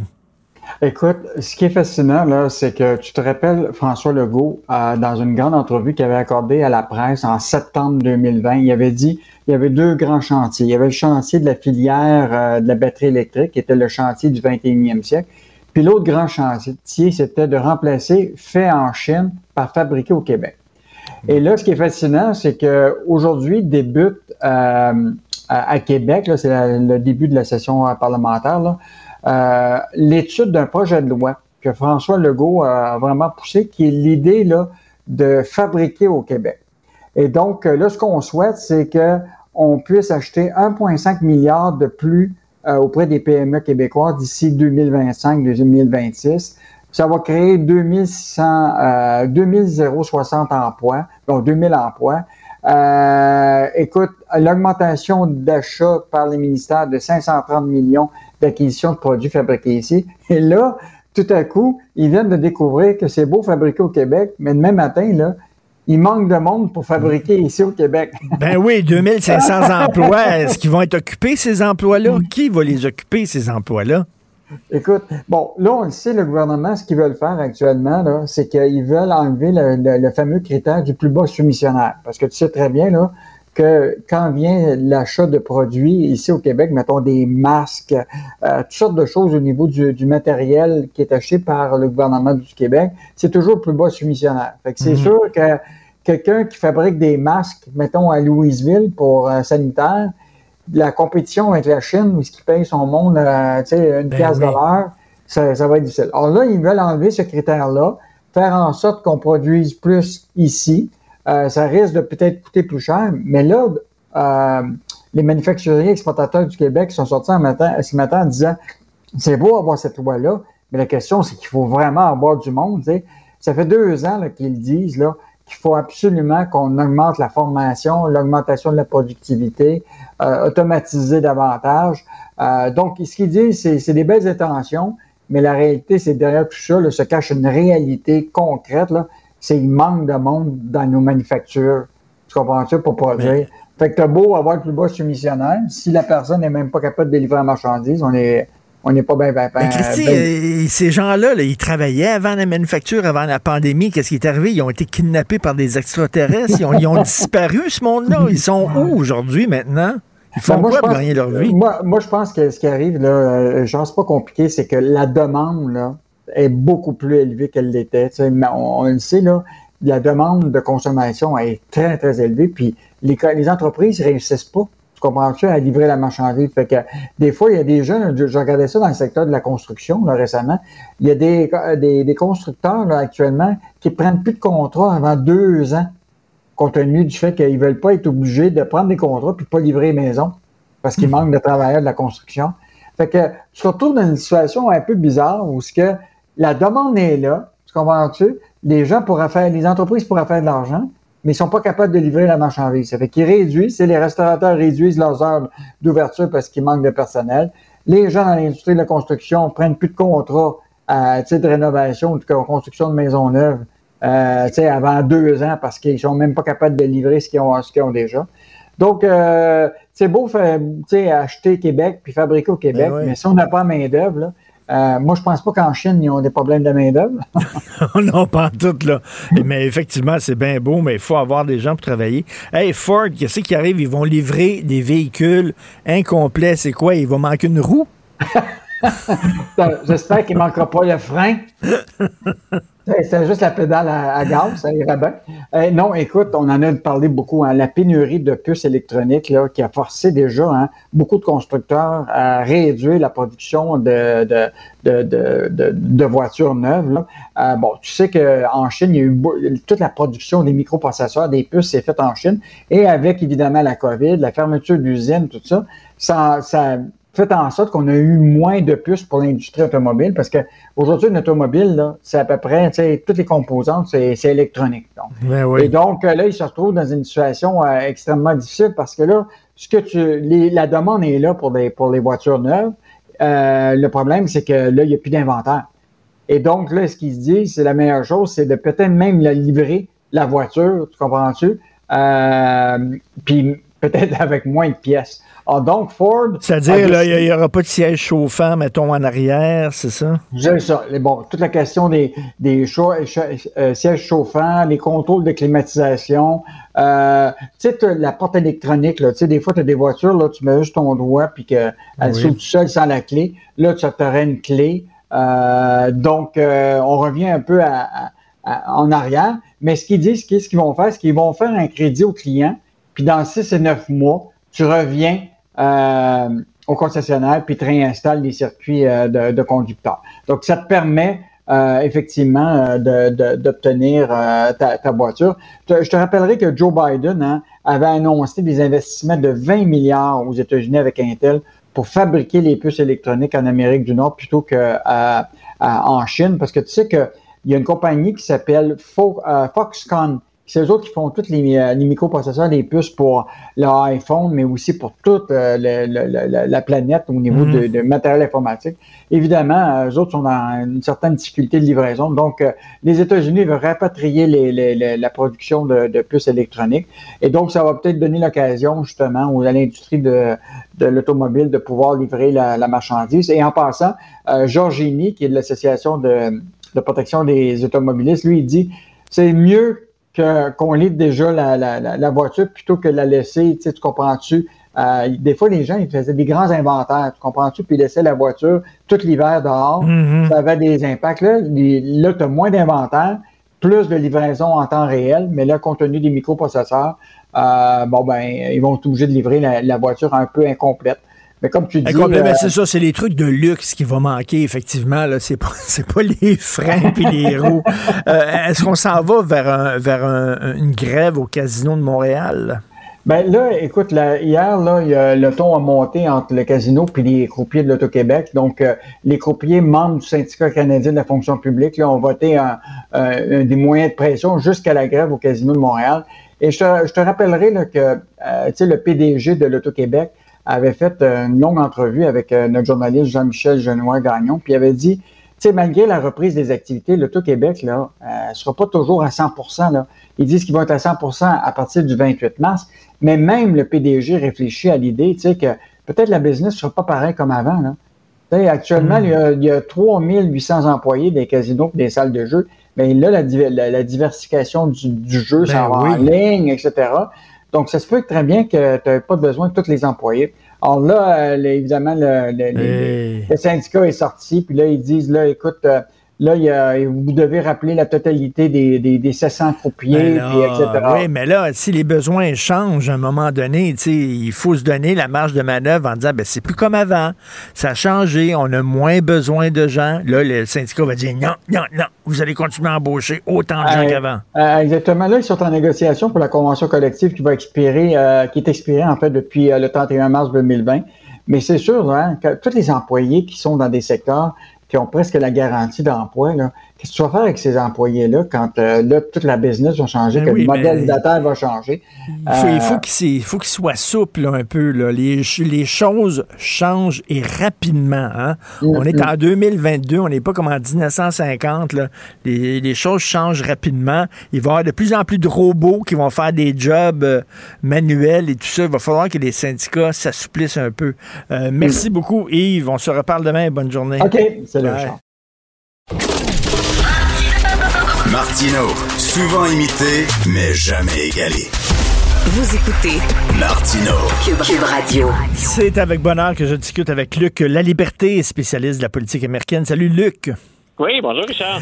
Écoute, on va parler de lynchage. Écoutez bien ça à la maison. Euh, au début du 20e siècle, donc le siècle dernier, au début, ça, pouvait arriver si vous vous promeniez euh, dans certains États du sud des États-Unis de voir des Noirs pendus à des arbres comme des fruits. Hein, Billy Holiday a fait la magnifique chanson Strange Fruit, qui est probablement la chanson la plus triste du répertoire américain avec la voix en plus langoureuse de Billy Holiday. C'est à pleurer. Elle parlait de ces fruits euh, qui pendaient aux arbres, qui étaient en fait des corps de, jeunes noirs. Mais là, Luc, tu es en train de me dire que la semaine dernière, ils ont passé une loi contre le lynchage. On est en 2022. Il était temps. Yes. Et écoute, autant, euh, autant la chanson, autant la chanson est, triste. Il euh, faut se souvenir que même quand Billy Holiday l'interprète Strange Fruit, euh, j'étais content que tu réfères à ça, bien sûr pas content du, sujet ou mm. du contenu, mais ça avait créé la, ça avait soulevé la controverse. Puis Billie Holiday, qui bien sûr est une chanteuse noire, avait avait eu droit à de nombreuses réactions. Euh, puis des réactions qui étaient, on le devinera, pas toujours très, très flatteuses ou positives. Donc, c'était particulièrement controversé, même à l'époque où elle le chante. Euh, cette loi-là, donc, qui, euh, que le Sénat a votée, tu, tu, le soulignes, il a fallu attendre 122 ans avant de faire du lynchage de la pendaison, donc des Noirs majoritairement. Il y a eu des Blancs, mais c'est majoritairement des Noirs qu'on a pendus. Donc, il a fallu attendre 122 ans avant d'en faire un crime haineux au fédéral. Mais voyons. on est en 2022. Euh, on avait on avait fait de cette question-là du lynchage chez les opposants à cette loi-là. On en avait fait une lutte pour le droit des États comme dire ou souligner le fait que c'était des Noirs qu'on pendait, c'était, euh, bien sûr, on devinait que ça passerait pas la rampe. Euh, on s'est concentré sur un autre argumentaire qui est non, non, on veut pas que le fédéral intervienne là-dedans. Hein. ça relève des États. Ce sera à chacun des États de décider de cette question-là. Donc, ceux qui s'étaient opposés au mouvement avaient joué cette carte politique-là, euh, bien entendu en passant par-dessus la question raciale, par-dessus les droits civiques, puis par-dessus ce qui est un acte de barbarie sans nom. Et euh, donc, rappelons-le, hein, on le soulignera jamais assez, on est au 21e siècle et on se décide enfin, on parvient à avoir suffisamment de représentants et de sénateurs pour s'entendre sur cette question-là. Euh, c'est hautement symbolique, euh, mais à quel point, donc, c'est important de le reconnaître. Et le nom qu'on a donné à la loi, il est très significatif. On l'a appelé la Emmett, le Emmett Till Act, donc la loi Emmett Till. Et pour nos, nos, auditeurs, peut-être que plusieurs d'entre eux connaissent le nom de Rosa Parks. En 1955, mhm. cette, euh, cette femme qui appartient au NAACP, le même mouvement qui va mettre Martin Luther King sur la carte hein, qui, comme personnage public. Tout le monde connaît Rosa Parks, je pense. Et pourtant, avant, il y a eu Emmett Till. Et quand on parle de, de, de, la reconnaissance des droits civiques des Noirs, de la lutte, les Luther King, puis tous les autres qui vont emboîter le pas ou qui travaillent en collaboration avec lui, ils sont motivés par ce qui se produit dans le, dans le, dans le cas de ce jeune homme. Emmett Till, c'est un jeune noir qui quitte le nord des États-Unis, qui s'en va dans le sud euh, et qui a le malheur de se retrouver dans un ascenseur avec une femme blanche. Et au sortir de l'ascenseur, donc la femme blanche va être un peu jugée par son entourage euh, parce qu'elle est en compagnie d'un noir. Euh, et on va, euh, pour punir finalement Emmett Till, elle va dire il m'a agressé sexuellement, il m'a fait des avances. C'est insupportable pour les proches de cette dame-là qu'un noir approche une blanche. Ils vont donc le prendre, le passer à tabac, le rouer de coups, le défigurer complètement, le pendre. Et au moment où on va procéder aux funérailles du, du jeune homme, sa mère va insister puis va elle-même ouvrir le cercueil parce qu'on le faisait à cercueil fermé pour éviter de montrer euh, le visage défiguré du, jeune homme. Et elle avait dit à la face des Américains, non, non, je veux que le couvercle soit ouvert. Voyez ce qu'on fait euh, au noir et voyez ce qu'on a fait à mon fils. Les gens qui ont tué Emmett Till, qui l'ont roué de coups, puis qui l'ont donc condamné à mort sans procès, ont eux eu droit à un procès dans lequel ils ont été innocentés. Avant ben, voyons donc avant que des années plus tard, Richard, toujours au 21e siècle, la femme qui est au cœur de, cette histoire-là dise euh, Emmett Till ne m'a jamais touché, il ne m'a jamais rien fait. C'est quelque chose que j'ai que j'ai inventé pour éviter la pression ou les regards de mon entourage. Donc, symboliquement, c'est la raison pour laquelle on a donné à cette loi-là le nom d'Emmett Till. Et pour nos, auditeurs, dont je répète, euh, encore plus que Rosa Parks, si on cherche une motivation pour les groupes, les regroupements qui luttent pour la reconnaissance des droits civiques des Noirs, euh, pensons au nom Emmett Till, avant même Rosa Parks, qui, on le sait, euh, est devenu maintenant euh, un des visages de la lutte puis de la reconnaissance, la fin de la ségrégation raciale, finalement. Et Luc, il faut dire aux gens, même si ça paraît totalement invraisemblable, qu'on vendait des cartes postales dans les dépanneurs aux États-Unis où on voyait euh, un noir pendu à un arbre avec ses bourreaux souriant euh, devant ah. son cadavre. Ça se vendait en cartes postales. Et tu vois, c'est là souvent où je dis, euh, on parle, c'est un des sujets de controverse des dernières années, tout ce qui est question raciale, euh, ça oppose hein, ben, à une extrémité, on a les woke puis les excès les hmm. plus détestables de certains woke. De l'autre, on peut avoir bien sûr les suprémacistes blancs qui sont malheureusement encore à l'œuvre qui ont connu un regain de popularité euh, depuis quatre ou cinq ans. Euh, mais au-delà de, de, ces débats ou de ces extrêmes, c'est là où j'insiste pour dire c'est quand même différent la question raciale quand on l'aborde d'un point de vue américain, mm. euh, quand on compare avec ce qu'on en a fait ici. Ça ne veut pas dire que tout est beau, que tout est rose, mm. que tout s'est bien déroulé, mais il y a, il y a une problématique typiquement américaine qui est profondément choquante. Et quand on regarde la réaction des Noirs aux États-Unis, c'est ça qu'il faut avoir en tête ça fait pas 100 ans, ça fait pas 150 ans que ces événements-là se sont produits. Emmett Till, donc, on est dans le milieu des années 50. Il y a encore des témoins de l'époque. Euh, il y a encore des Américains qui ont grandi dans ce milieu-là, dans le sud ou dans le nord, mais qui ont réagi à toutes ces controverses. Donc, oublions jamais de placer les choses en perspective puis de considérer un bagage historique aux États-Unis qui est différent du nôtre. Exactement. Balzac avait déjà dit chaque grande fortune est basée sur un crime.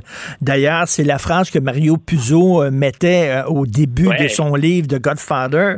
Euh, et, on sait que bon, il y a des grandes fortunes aux États-Unis qui ont été qui ont été amassées grâce à l'esclavage. C'est ça que tu dis là, c'est que c'est une cicatrice qui est profonde. C'est un crime qui est profond dans l'histoire des États-Unis. Oui, puis au point, regarde, où au 21e siècle, euh, puis je suis sensible à ça parce que je suis dans le milieu d'éducation, parce que j'enseigne, euh, on a différentes dérives en éducation actuellement. Donc, on parlait tout à l'heure, puis j'évoquais les woke. Il y a une partie de ces woke-là qui ont des revendications qui, à mon avis, sont fondées, qui sont saines. Mm. Mais on a vu, mais on a vu aussi à quels excès ils peuvent se, se livrer. Par exemple, refaire l'histoire américaine en disant que tout est lié qu'à la seule question de l'esclavage. C'est le projet 1619 qui est dans le New York Times. Donc, euh, historiquement, je ne pourrais pas appuyer ça. De l'autre côté, on a des États du Sud qui, eux, au contraire, disent vous évitez de parler en classe de tous les sujets qui pourraient rendre inconfortable un jeune blanc qui est assis et qui écoute ce que vous racontez. Mhm. Et là, je me dis, ben, faire l'histoire de ce pays-là en ne parlant pas de l'esclavage, de la guerre de sécession et des, des suprémacistes blancs, ben, écoute, on rate le train complètement. Ben ça fait partie de leur histoire. Donc, tu vois, on, est dans mm. un monde d'extrêmes, puis on se charge bien souvent d'animer ces, extrêmes. Pourtant, il y a tellement à aller chercher entre les deux pour bien comprendre tout ce qui s'est passé aux États-Unis. Tout à fait raison. En tout cas, il aurait fallu attendre 2022 pour qu'au fédéral, on dise que lyncher quelqu'un est un crime haineux. D'ailleurs, parlant de lynchage, il y a un sénateur républicain qui aimerait bien qu'on lynche euh, Vladimir Poutine. Voilà, mais il voudrait le C'est Lindsey Graham qui dit finalement euh, c'est un peu c'est un peu réducteur. Puis je t'explique pourquoi je vais dans, dans ce sens-là. Mais Lindsey Graham dit pourquoi on le bute pas finalement? Ah, c'est euh, mais il dit ouvertement ce que bien d'autres politiciens ont pu penser, ou ce que dans l'histoire américaine, des présidents américains euh, directement ou indirectement, ont autorisé, c'est-à-dire l'assassinat d'ennemis politiques. Hmm. Donc, ça s'est fait, euh, on, le fait, je sais pas combien de reprises, hein, à envisager des scénarios comme ça pour Fidel Castro. Euh, on le fait pour Zule en, Chine après la Deuxième Guerre mondiale sous Eisenhower. On le fait pour Patrice Lumumba. Donc, ça pour dire, il y aurait un hmm. long historique de, de, de, de, de commandes ou encore on ferme les yeux, comme le fait John F. Kennedy sur l'assassinat de, de Diem euh, au Sud-Vietnam, qui pourtant est, son allié. Et donc, c'est pas impossible. Ça s'est déjà fait, ça s'est déjà discuté. Euh, puis, ben, Lindsey Graham dit pourquoi on le fait pas? Euh, On l'aime pas, Poutine. C'est lui qui domine, c'est lui le meneur autoritaire. Enlevons-le de la carte, puis grosso modo, ça, ça résout le problème. Moi, ce que je voulais rappeler à, à M. Graham, c'est un, les Américains sont bien plus souvent plantés euh, dans ce genre d'opération-là qu'ils ont réussi leur coup. Et ça, c'est, et je passe par-dessus des choses énormes quand, quand, je m'en vais directement euh, aux opérations américaines qui vont dans ce sens-là, c'est ben ça se fait euh, ça se fait en trichant avec tout ce qu'on peut avoir de, de, de, de loi ou d'éthique ou de morale. Donc, si, ben on déplore des choses de Poutine, est-ce qu'un pays se met à commander des assassinats? C'est quand même gros ce qu'on évoque là. Autre chose. C'est Charles Bronson dans le film Death Wish, là, le vigilanté là, qui commence à tirer euh, à gauche ben et à droite. Là. Voilà, ah, ben, on a l'impression effectivement d'un film américain. C'est un scénario qu'on a vu souvent, hein, se faire justice eh soi-même. Euh, c'est comme un incontournable de bien des films d'action aux États-Unis. Euh, l'autre chose que j'avais envie de répondre à M. Graham, c'est peut-être celle-là qui est encore plus importante si on pense à des, à des résultats, c'est Vladimir Poutine, je pense qu'il s'attire la sympathie de personne ici. J'ai aucun mal à, le détester dans mon sommeil là, ou à me réveiller la nuit pour euh, considérer à quel point il est barbare et à quel point il est brutal. Mais c'est un calculateur froid, comme on en retrouve d'autres en Russie. Euh, c'est un produit de l'URSS ou de l'ancienne URSS.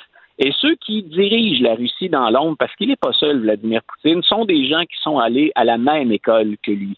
Donc, euh, moi, bien sûr, je suis triste d'un côté, ou en tout cas, je déplore euh, le sort qu'on réserve aux civils en Russie. Là, ils sont bien souvent victimes d'un régime qui est très, très autoritaire puis qui se fout des sanctions d'ailleurs qu'on leur impose, c'est la population qui les paie finalement euh, de, de, de, leur vie ou en tout cas de leur confort ou de leur, de leur euh, capacité à bien euh, à bien vivre puis à bien travailler. Euh, mais dans l'ombre, il y en a d'autres aux côtés de Vladimir Poutine. Et faire sauter Poutine, peut-être que ça enlève la verrue qui nous dérange, celle qu'on voit tout le temps, mais il hmm. va émerger ensuite un autre leader de, de, de même nature. Et il faut se rappeler que même Poutine parti, les intérêts que poursuit Poutine en Ukraine, quand il répond, entre autres, et je pense que là-dessus, ben, il avait un argument, mais quand il dit stratégiquement, je suis encerclé par l'OTAN et on n'aime pas ça, nous, on pense qu'il en va de notre survie. Pour le moment, nous, on voit bien que ce sont les Ukrainiens qui en paient le prix euh, et que Poutine a été prêt à, prendre tous les risques possibles et imaginables. Euh, mais est-ce qu'on va vraiment avoir un meneur qui va être plus avisé, qui va être moins brutal, dont les intérêts ne seront pas les mêmes? Euh, ceux qui évoluent dans l'ombre continuent à appuyer Poutine et on sait très bien qu'on sert les intérêts stratégiques mmh. russes. Donc moi, je pense qu'éliminer Poutine, écoute, probablement qu'on aurait un mouvement de réjouissance dans le monde occidental. Je pense qu'il serait de courte durée. Je serais étonné qu'on change, bien sûr, les visées de la Russie ou la stratégie russe dans le contexte. Mais est-ce qu'on aimerait ça que Poutine dise euh, moi c'est Biden qui est mon ennemi donc je vais commander son assassinat à un moment donné là? Ce n'est pas comme ça qu'on mène des affaires internationales. Ce qu'on aimerait par contre c'est que la Chine fasse entendre raison à Poutine. Et là est-ce que c'est une carte que va essayer de jouer le gouvernement américain?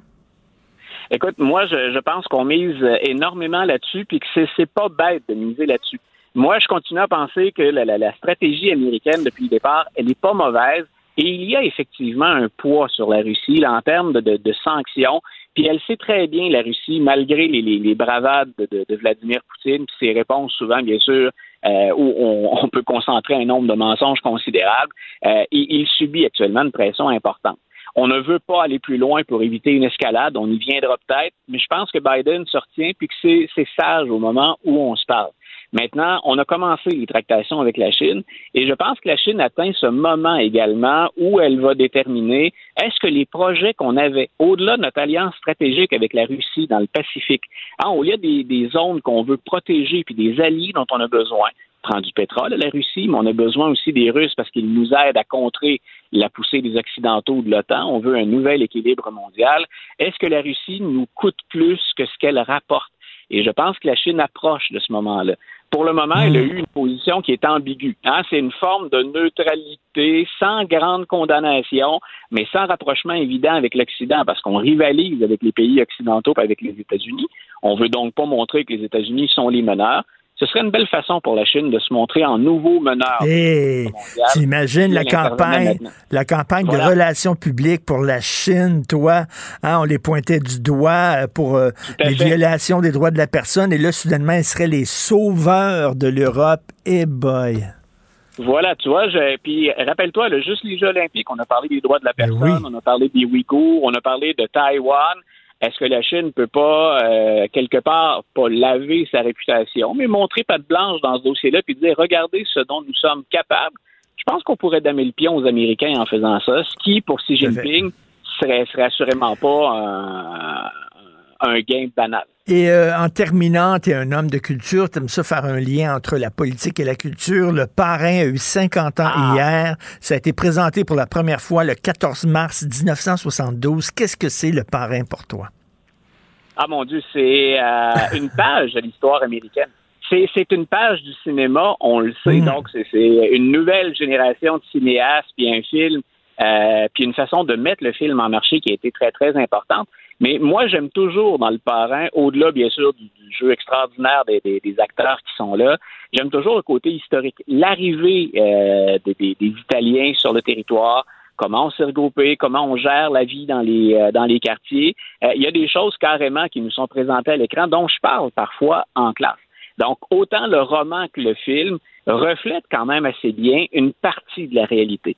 Bien entendu, si on est italien, bien, ça vient encourager un peu les nombreux stéréotypes hein, contre, les, contre les Italiens. Les Italiens qui ont déjà été les, les, musulmans américains d'une autre époque, ça aussi, il faut le rappeler, hein, c'est si on regarde de travers parfois aux États-Unis où qu'on vise la communauté musulmane, pendant longtemps, ça a été les Italiens.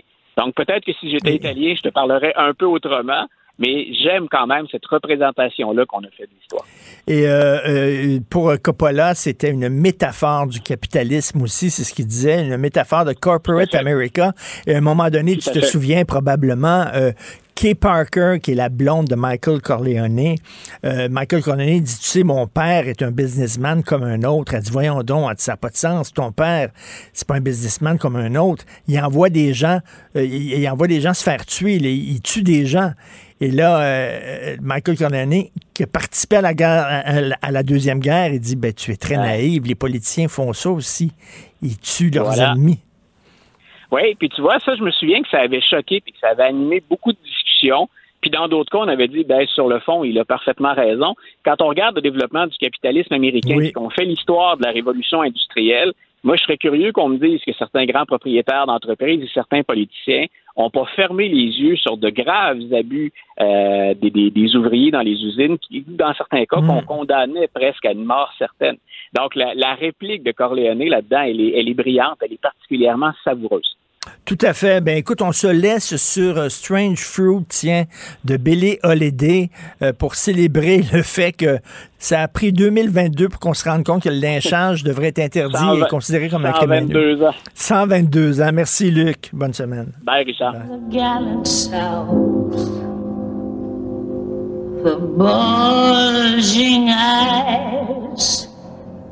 and the twisted mouth. Scent of magnolia, sweet and fresh. Then the sudden smell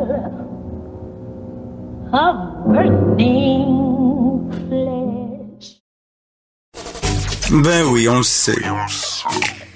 Martineau, ça n'a pas de bon sens comme il est bon. Vous écoutez Martino Cube Radio.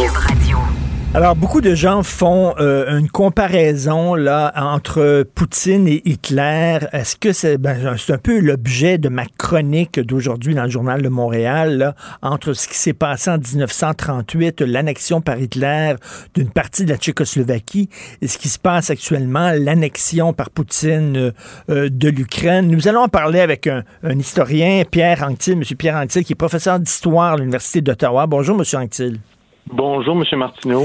Est-ce que cette, euh, cette comparaison-là tient entre Hitler en 1938 et Poutine en 2022? Écoutez, il y a des choses qui tiennent, une chose qui tient, puis il y a d'autres que vraiment pas. Euh, mm-hmm. La seule chose qui tient, c'est qu'on est sur le bord d'une crise militaire mondiale et euh, que les personnes en présence à Munich en 38 avaient voulu préserver la paix mondiale dans, avec un mauvais calcul certainement, euh, on peut le dire aujourd'hui. Euh, on est au même point maintenant, puis euh, on est en plus dans une ère nucléaire. il suffirait de pas grand-chose pour que des ondes de destruction massive s'abattent sur l'Europe et même sur nous éventuellement. donc, c'est ça le problème, c'est que les alliés, les l'OTAN veut préserver la paix mondiale aussi longtemps mmh. que possible jusqu'à ce que ça soit clair qu'on ne peut plus reculer. D'ailleurs, je, le rappelle euh, aux auditeurs, là, sur Netflix, il y a un film de fiction euh, inspiré de faits réels qui s'intitule Munich, The Edge of War, justement sur toute, sur toute cette discussion-là qui a mené au traité de Munich, où on a dit finalement à Hitler, ben c'est correct, on te donne la Tchécoslovaquie, mais là, arrête, arrête, là. Après ça, là, en, disant, ça va le calmer, ça va calmer la bête. Bon, ça va, il va se contenter de la Tchécoslovaquie, il va nous foutre la paix. On sait que c'est pas ce qui est arrivé. Un an après, il a envahi la Pologne. Donc, euh, donc Pierre Anctil, c'est un peu ça, là. On dit, est-ce que s'il met la main sur l'Ukraine, est-ce que ça va être suffisant, Poutine, ou après ça, il va vouloir euh, mettre la main sur la Pologne? Alors, la différence entre 38 et aujourd'hui, c'est qu'il n'y a pas eu de négociation avec Poutine. Euh, Poutine a hmm. déclaré unilatéralement euh, une, un état de guerre. Il a envahi euh, sans consulter personne, certainement pas l'OTAN, ni certainement pas les Ukrainiens. Et l'autre grande différence, c'est que les Tchécoslovaques en 38, qui ont été finalement occupés complètement en 39, n'avaient pas résisté militairement. ils se hmm. sentaient incapables et le prix semblait trop élevé, alors que les Ukrainiens résistent actuellement malgré des souffrances terribles de ce peuple. Euh, et là, on a une, différence assez importante. Euh, pendant euh, la situation actuelle, il y, a, possibilité de, revirement, de changement. Peut-être que Poutine va sentir que c'est trop, le prix est trop élevé. Euh, peut-être que aussi l'OTAN va accepter finalement euh, d'entrer dans des manœuvres euh, très risquées. c'est pas clair actuellement. ensuite, Hitler était face à essentiellement la France et la Grande-Bretagne. Poutine est face à l'OTAN. C'est 30 membres, dont les mmh. USA, qui étaient neutres en 1938. c'est une force de frappe considérable que Poutine ne peut pas affronter à long terme. C'est absolument impossible. Le problème, c'est quel coût, à quel coût cet affrontement va se faire s'il devient un affrontement euh, suite à la règle 5 de l'OTAN, un affrontement militaire euh, euh, en bonne et due forme, un affrontement véritable, alors qu'actuellement, ce qu'on voit, c'est en fait une montée euh, du militarisme en URSS, il n'est pas sûr que euh, ça va durer encore longtemps. C'est ce qu'on ne sait pas. Hmm. Et euh, vous savez, l'idée derrière la prolifération des armes nucléaires, c'était l'idée de la dissuasion, en disant, ben, les dangers vont être tellement énormes d'avoir un conflit mondial que ça va, ça va justement empêcher les guerres de se transformer en guerre mondiale. Ça, c'était le bon côté de la dissuasion nucléaire, mais le mauvais côté, c'est que maintenant, on n'intervient plus parce qu'on a tellement peur qu'il y a une escalade qu'on ne fait plus rien. C'est ça. C'est là-dessus que Poutine a compté, euh, sauf qu'il semblerait que les Ukrainiens résistent beaucoup plus que ce que Poutine avait escompté. Il escomptait probablement une parade militaire. Et deuxièmement, l'OTAN s'est élu, euh, s'est élu, s'est uni derrière euh, les Ukrainiens et c'est une chose que aussi Poutine n'escomptait pas vraiment. le prochain pas, c'est une guerre c'est une guerre entre l'OTAN et la Russie. Euh, S'il euh, y a euh, quoi que ce soit de nouveau sur ce front de l'Est, euh, une attaque contre la Pologne ou les pays baltes ou un autre participant, la Roumanie par exemple, il y a des risques très élevés que ça s'embrase vraiment et que l'OTAN jette toutes ses forces. auquel cas, personne ne peut savoir ce qui va arriver. Une guerre mondiale, c'est une aventure imprévisible. Euh, et le déclenchement peut mener à des euh, désastres euh, impossibles à prévoir aujourd'hui sur le plan humanitaire. Donc, vous êtes d'accord avec les gens qui disent, ben, si on fait une intervention armée, peut-être que le remède va causer plus de dégâts que le, mal qu'on veut combattre? Exactement. On est à, actuellement bientôt trois semaines euh, c'est trop tôt pour savoir vraiment si Poutine épuise ses forces, si le coût de la guerre est trop élevé pour lui, si s'il y a des forces à l'intérieur de la Russie qui vont s'opposer ou qui vont résister. On ne sait pas grand-chose encore. Et euh, c'est clair que euh, actuellement, les Ukrainiens ont planifié, ils étaient prêts à, cette éventualité d'une invasion. c'est une question qui va se régler ultimement, comme toutes les guerres, qui va se régler derrière des portes closes lors d'une négociation de paix. Alors, euh, pour l'instant, c'est la guerre. Euh, ça ne pourra pas durer indéfiniment. Le coût va être rapidement trop élevé pour tout le monde. Euh, on a bien sûr énormément d'admiration devant M. Zelensky qui fait preuve d'un courage extraordinaire. Mm-hmm. Est-ce qu'il a est-ce qu'il est un peu naïf? Est-ce qu'il a surestimé finalement l'aide que, lui apporterait l'Occident? Euh, là, il va parler à midi, euh, non, à 11h15, pardon, au Parlement canadien. Peut-être qu'il va nous demander d'intervenir militairement, je ne sais pas, là, ou d'envoyer des armes, ou bon, ou euh, de, convaincre l'OTAN de, de, déclarer un no-fly au-dessus du territoire ukrainien, je ne sais pas, mais peut-être qu'il surestime notre capacité de, de rétorquer puis de l'aider, là la capacité du Canada est strictement diplomatique. Euh, d'abord, on n'est pas une puissance nucléaire. Ensuite, le nombre de soldats qu'on a en Europe est très limité. Et euh, franchement, euh, je ne vois pas comment le Canada pourrait faire mieux que d'amener les partis à une négociation que ce qui a été le cas dans d'autres événements comme au Sinaï en 56, par exemple, lors de la guerre de Suez ou à Chypre et à d'autres moments. C'est la meilleure carte que le Canada puisse jouer. Le Canada n'est pas un pays qui a une envergure suffisante pour être un grand participant à une guerre de ce type. Euh, et euh, il y a d'autres pays qui tentent cette carte aussi, dont Israël, qui lui non plus n'est pas un, grand pays belligérant avec euh, des ressources infinies pratiquement. Donc, on espère que va arriver à un point où est-ce que les chars russes vont cesser d'avancer, puis on va commencer une négociation. Et c'est là l'espoir qu'on a. Euh, si on, s'avance trop loin euh, dans une réponse qui devient de plus en plus militaire, c'est évident qu'on va amener une réaction du côté des Russes, c'est sûr. et, ça va devenir de plus en plus difficile à soutenir. Je, je suis loin d'être un spécialiste du Kremlin et de Poutine, mais bon, ce que j'ai lu, ça ne cadre pas vraiment avec le profil psychologique de l'homme. Il aime pas perdre la face, il aime pas reculer, euh, il aime pas avouer ses torts. Euh, je sais pas, moi je l'imagine mal dire bon là on, va négocier euh, et rentrer rentrer dans ses terres, la queue entre les deux jambes comme on dit. Oui, mais écoutez, euh, les ressources de la, Russie sont pas celles de l'URSS, qui était beaucoup plus grande hmm. pendant la guerre froide.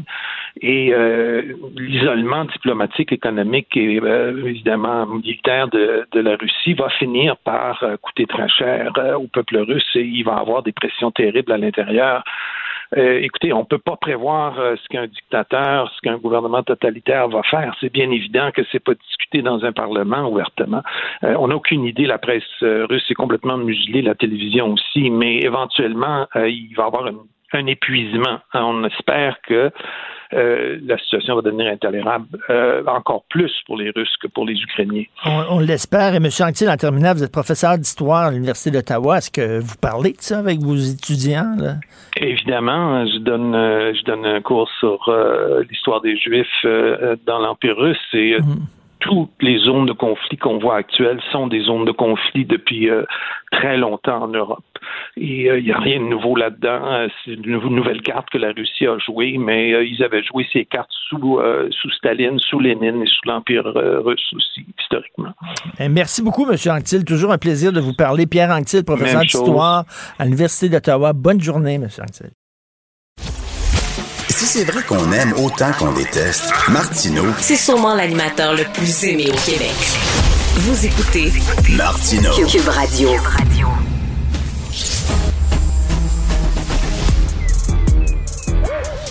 Mathieu Bocoté. Il représente un segment très important de l'opinion publique. Richard Martineau. Tu vis sur quelle planète? La rencontre. Je regarde ça et là, je me dis, mais c'est de la comédie. C'est hallucinant. La rencontre. Bocoté. Martineau. Alors Mathieu, je crois que tu penses que Mme Sonia Lebel parle des deux côtés de la bouche. Ben, je trouve surtout qu'elle se moque de nous, mais elle se moque de nous de la plus grossière manière. Alors, elle nous dit, hier, avant-hier, elle nous dit que le fédéral doit pas se mêler de la question de la langue, bas les pattes Ottawa, on n'a pas envie qu'Ottawa nous dise quoi faire sur la question de la langue.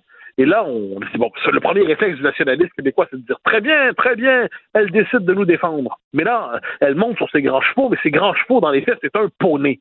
Et la vérité des choses, c'est que si le gouvernement du Québec veut faire quelque chose de sérieux sur la politique linguistique, si le gouvernement du Québec veut être sérieux sur la langue, qu'il fasse le cégep français. Mais en ce moment, qu'est-ce qu'on voit? On voit la CAQ ne rien faire sur le cégep français. On voit la CAQ refuser de baisser les seuils d'immigration. On voit la CAQ se contenter d'une loi 96 qui est un projet cul de jatte et manchot. Et là, pour se donner l'impression qu'ils sont fermes sur la question linguistique, ils décident de tenir tête de manière théâtrale à Ottawa. On est en train de se faire embarquer dans un mauvais théâtre. On aurait envie de lui dire un instant, retour au réel. La réalité, c'est que si vous ne faites rien pour le français avec les pouvoirs qui sont les vôtres en ce moment, mais la fausse querelle que vous nous proposez, on n'embarquera pas là-dedans. Le nationalisme verbal a ses limites.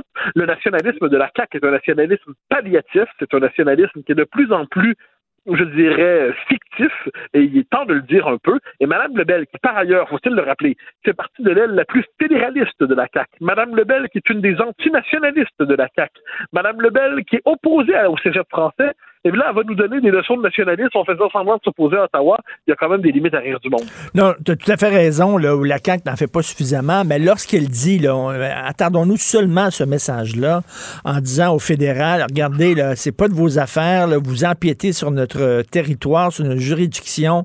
Euh, la langue, on est capable, on est assez grand, là, on va, on va légiférer nous-mêmes, là, puis faites-vous-en pas, on va protéger le droit des anglophones, mais euh, bas les pattes, euh, ça fait du bien à entendre quand même, en disant, mais pas de nos affaires. Oui, oui, mais en soi, c'est vrai, mais si elle est conséquente, on appelle ça l'indépendance du Québec. Je veux dire, c'est là. Il faut, faut, être sérieux dans la vie un peu. dire, si elle considère que c'est pas à Ottawa de nous dire comment assurer la suite du français, si elle est consciente, parce que Mme Lebel nous disait récemment qu'elle se demandait pourquoi le poids du Québec descendait toujours politiquement dans la fédération, Ben, on va lui expliquer. Le Canada a comme objectif d'avoir 100 millions de citoyens en 2100. Ça, ça veut dire que le poids du Québec, dans les faits, on devient une forme de minorité folklorique, non seulement folklorique à la grandeur du Canada, mais folklorique à l'intérieur même du Québec. Alors, Mme Lebel peut bien dire ça, mais si elle est, si est sérieuse, là, puis elle pense qu'Ottawa ne va pas se mêler de notre avenir linguistique, ben, elle nous expliquera comment c'est possible dans une fédération où on pèse de moins en moins, puis dans un Québec où on pèse de moins en moins, puis dans un Montréal où on pèse de moins en moins. Mais si en plus on ajoute à ça le fait qu'avec les pouvoirs qui sont ceux de l'État du Québec en ce moment, elle ne fait rien, ben là, j'ai l'impression qu'on cherche à me faire. On, détourne notre attention avec des déclarations faussement tonitruantes, mais qui sont en fait des déclarations sous le qui masquent soit une impuissance, soit un manque de volonté d'agir et de se prononcer. Dans tous les cas, il faut quand même envoyer le signal à la CAQ, envoyer le message à la CAQ qu'on voit ce qui se passe. On, on, voit le théâtre qu'il nous propose, on voit la comédie qu'il nous propose, et on n'est pas obligé de faire semblant d'y croire. On dirait un homme qui arrête pas de tousser, il tousse, il tousse, il va chez le médecin, on lui dit, écoutez, là, vous devriez arrêter de fumer, mais il veut continuer de fumer. Il a un cancer du poumon, il tousse. Le diagnostic, il sait ce qu'il a, il sait ce qu'il devrait faire pour améliorer sa santé, il le fait pas. Exactement. je pense que ton image est mhm. excellente. On le sait, on le sait, la démographie, l'histoire, ça sert à quelque chose de savoir des choses. Pardonne cette image, je veux pas avoir l'air condescendant, mais connaître un peu l'histoire du Canada, c'est connaître l'histoire de la régression de notre poids démographique et politique dans la fédération. Connaître l'histoire du Québec, c'est savoir que les francophones ne survivront jamais en Amérique du Nord ailleurs que dans un espace où ils sont clairement majoritaires connaître l'histoire du Québec, c'est savoir que si on perd Montréal, eh bien, on est condamné à une existence provinciale, culturelle, tranquille, mais délivrée de pouvoir. Montréal, quoi qu'on en dise, c'est le lieu de pouvoir au Québec. Pas le pouvoir politique, mais le pouvoir économique, et ainsi de suite. Si on perd Montréal, on perd tout. Si on perd Montréal, c'est la possibilité d'indépendance qui s'effondre devant nous. Et on le sait.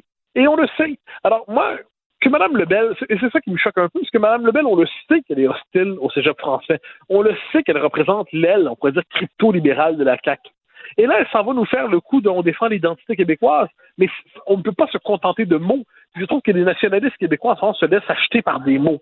C'est-à-dire, ils ont décidé de, se, de trouver dans la CAQ non seulement un parking, mais une maison.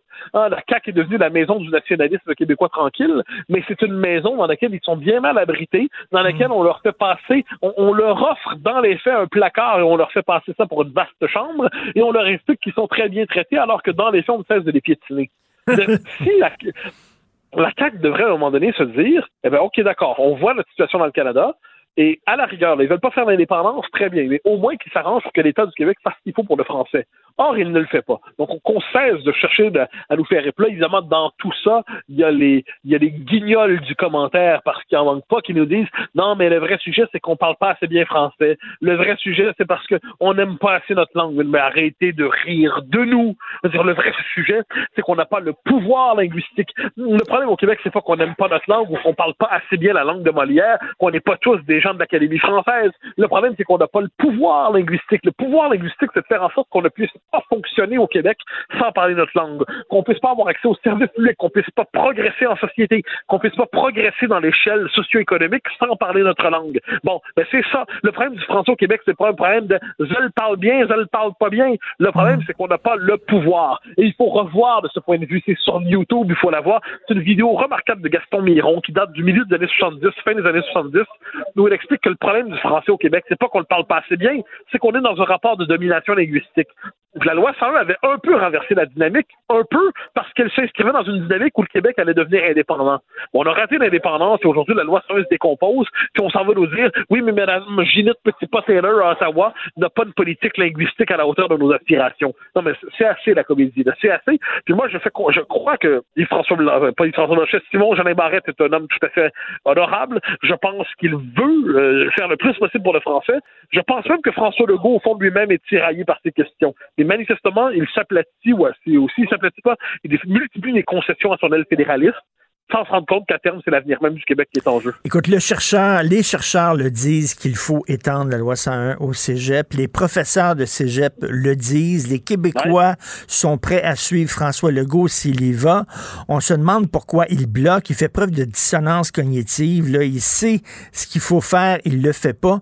Et euh, moi, j'aurais envie de lui rappeler le plus grand slogan de l'histoire du marketing. C'est le slogan de Nike, Just Do It. Oui, oui, puis j'aurais envie de lui répondre le plus belle histoire de l'histoire du Québec, maître chez nous.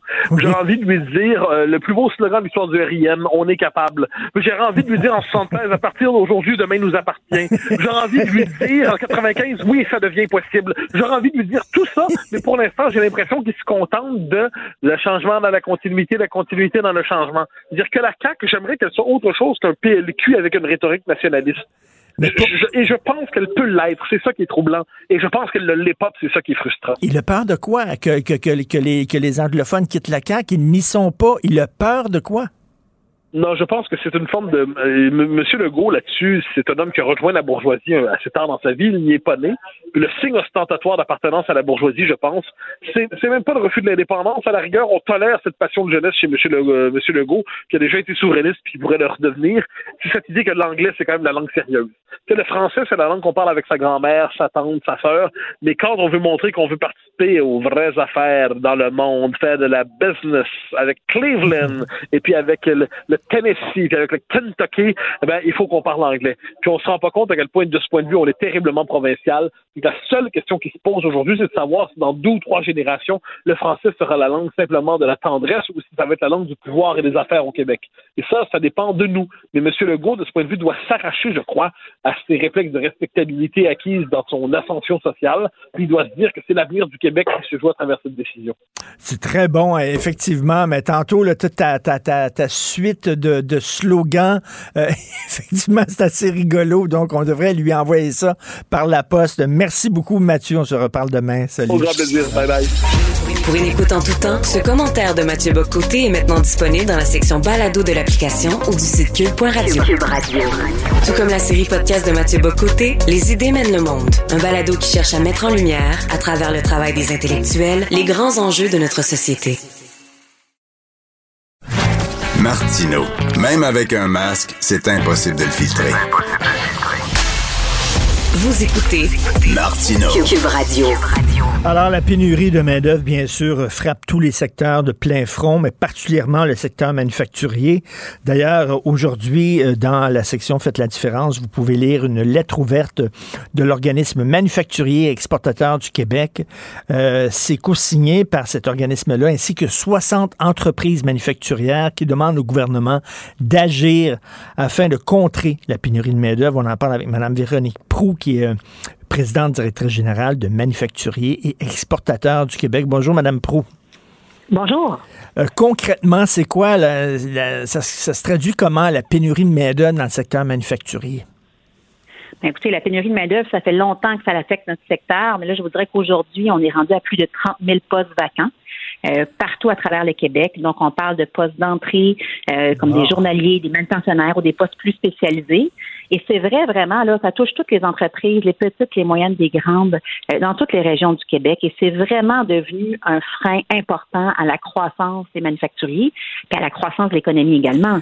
D'ailleurs, Ben, j'ai vu Mme Prou, je, regardais euh, sur Netflix à un moment donné, il y avait des- une série de science-fiction, puis du jour au lendemain, il y avait des centaines de milliers de personnes qui disparaissaient sans terre. Pouf! On savait pas pourquoi. Mais ces gens-là, ils sont, ils sont rendus où? Là? Comment ça? Les, les- les 30 000 emplois là, qui sont libres, ben, il y a des gens qui faisaient ces emplois. Ils sont passés où, ces gens-là? Ils ont été enlevés par des extraterrestres, quoi?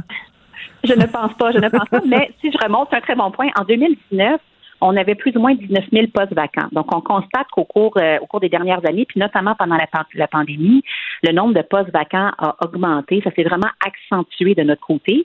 Et c'est clair que quand on regarde la démographie, puis qu'on regarde l'ensemble des secteurs d'activité, il y a plus de gens qui quittent le marché du travail que de nouvelles personnes qui arrivent. Alors, plus ça va, plus c'est difficile, notamment dans le secteur manufacturier. Puis d'ailleurs, au cours des deux dernières années, on a eu des pertes de 18 milliards de dollars uniquement à cause qu'on manque de travailleurs, uniquement à cause de la pénurie de main-d'œuvre. Donc, c'est énorme l'impact dans notre secteur. Tout à fait. Euh, vous savez, il y, y a des gens qui disent qu'il y a eu une réflexion de la part de beaucoup de citoyens, beaucoup de travailleurs au cours de la pandémie, où les gens ont dit est-ce que je fais vraiment le métier que je voulais faire? Est-ce que euh, je suis sur mon X, comme on dit? Et euh, il y, y a beaucoup de gens qui ont laissé tomber justement des, des- des emplois où, euh, bon, on peut savez, les emplois de journaliers, les emplois de, de- manufacture dans les usines, c'est peut-être pas des emplois où on se réalise et on s'épanouit nécessairement. Donc, euh, est-ce que ça peut, euh, ça peut expliquer un peu l'absence de gens? Ça peut, expliquer en partie. Je vous dirais qu'en parallèle, euh, notre secteur d'activité est pas mal revenu en termes de vente, de volume de vente au niveau pré-pandémie. Donc, la demande internationale pour nos produits est quand même forte. Euh, les entreprises pourraient faire beaucoup plus, mais là, on met un, on met un frein sur la croissance parce qu'on n'a pas accès aux travailleurs dont on a besoin. C'est vrai dans les postes d'entrée, vous avez raison, les postes qui, sont au bas de l'échelle finalement, mais c'est aussi vrai dans les postes spécialisés qui sont très bien payés. Alors, on, constate que l'impact, la, répercussion, là, c'est vraiment à tous les niveaux de l'entreprise. Et plus ça va, plus c'est difficile. Et c'est pourquoi, dans le fond, dans, la lettre, euh, je voudrais dans la lettre, mais ça fait plusieurs mois qu'on en parle et qu'on fait nos recommandations au gouvernement, on a mis de l'avant plusieurs recommandations euh, ou des leviers que le gouvernement pourrait mettre en place pour aider les manufacturiers. Bien justement, euh, parlons-en. quel, levier pourrait mettre en place, justement? Alors, le premier, non le moindre, c'est vraiment la question de l'immigration. Écoutez, hmm. on a rencontré, on a fait le tour du Québec l'été dernier, euh, on a rencontré plus de 140 manufacturiers. C'est assez clair. Tout, ce, tout ce dont les gens nous parlent, c'est l'immigration et le fait qu'il faut hausser les seuils pour attirer davantage de gens euh, qui ont de l'intérêt, des connaissances, des compétences pour travailler dans le manufacturier. Mais on nous parle aussi de ces travailleurs étrangers temporaires. Donc, on connaît ces gens-là qui viennent travailler dans nos champs, dans le secteur agricole. Le secteur manufacturier est le deuxième en importance à les accueillir. Les gens viennent en région pour deux ans, trois ans. Ils font de la francisation, sont logés, s'intègrent dans la région. Ces gens-là, souvent, aimeraient rester au Québec, euh, mais la, la voie pour se rendre à l'immigration permanente est très longue. Donc, on demande au gouvernement de mettre en place une voie d'accès rapide pour ces gens-là pour qu'ils puissent accéder à l'immigration permanente. Encore une fois, ils sont en région, ils font de la francisation. Euh, il y aurait lieu de leur faciliter la vie pour qu'ils puissent euh, rester avec nous. Donc ça, c'est la première chose. Eh bien, Madame Proulx, juste une petite parenthèse. Est-ce que ça veut dire que nos, nos, travailleurs sont un peu snobs, c'est-à-dire que oh, non, je ferai pas cette job-là, on va laisser ça aux immigrants. C'est le genre de job que les immigrants en font, c'est pas moi. Pas moi, je suis un Québécois, moi, je suis né ici, moi, je fais pas ce genre de job-là. Ben, peut-être, en fait, quand on parle de postes d'entrée, cette réflexion-là peut peut-être se faire. Mhm. Encore une fois, des postes qui sont au bas de l'échelle. Mais j'ai envie de vous dire, on voit des entreprises qui font venir des soudeurs. Les soudeurs, c'est quand même très bien payé. C'est des postes qui exigent une formation. Euh, on le voit si on avait la voie, la voie si, on pouvait attirer des ingénieurs. En fait, s'il y avait une meilleure reconnaissance des diplômes, on ferait venir beaucoup d'ingénieurs de l'étranger aussi. Donc, c'est pas seulement des postes de premier niveau. Là, je tiens à le dire. Le salaire dans le manufacturier, le salaire moyen est 30 dollars de l'heure. Alors, une mmh. soixantaine de mmh. mille par année. Euh, euh, et ça peut être beaucoup plus dans certains postes. Alors, c'est vraiment, là, je, reviens, là, je le dis souvent, le pêcher au Québec, ou recruter au Québec plutôt, c'est pêcher comme dans un lac vide. Il n'y en a pas de travailleurs. Ben On n'en a pas. Et c'est pour ça que l'immigration devient un incontournable dans nos recommandations. Je, vous écoute, là, il me semble que j'ai même entendu ce discours-là avant la pandémie. La pandémie a aggravé peut-être la situation, mais ça fait longtemps que les gens euh, disent dans, dans votre milieu qu'ils tirent la sonnette d'alarme. Exactement. Ça fait très longtemps qu'on en parle. Et là, on arrive à un, point où ça devient vraiment un frein. Ça devient un frein à la croissance des entreprises. Puis j'ai envie de dire, à, s'assurer que les entreprises maintiennent des activités en région. Vous savez, quand vous êtes au Saguenay, vous êtes dans le Bas-Saint-Laurent, vous êtes en Beauce, euh, c'est pas facile d'attirer des travailleurs pour qu'ils viennent s'installer en région. Euh, mais par contre, on veut maintenir notre activité, on veut maintenir une certaine vitalité au niveau du développement économique régional, ben, ça va nous prendre des travailleurs. Donc, la première recommandation hmm. touche beaucoup à l'immigration, mais c'est pas le seul levier. On parle également de formation, on parle également d'attirer les jeunes, les femmes, on parle d'automatiser, de robotiser nos usines davantage. Donc, une multitude de leviers où le gouvernement peut venir nous appuyer pour qu'on puisse ensemble arriver à, à augmenter notre productivité puis notre compétitivité partout à travers le Québec. Parce que là, ils disent, le gouvernement dit d'un côté, il faut acheter québécois, il faut produire québécois, acheter des biens qui sont produits ici. C'est bien beau, mais encore faut-il pouvoir les produire, ces biens-là. Exactement. Vous savez, ça va faire presque deux ans maintenant que le premier ministre nous dit qu'il souhaite qu'on augmente l'empreinte manufacturière, qu'on produise davantage au Québec. Puis nous, on est prêt à répondre à l'appel. On souhaite en faire davantage. Mais encore faut-il avoir les travailleurs dont on a besoin. C'est vraiment la base.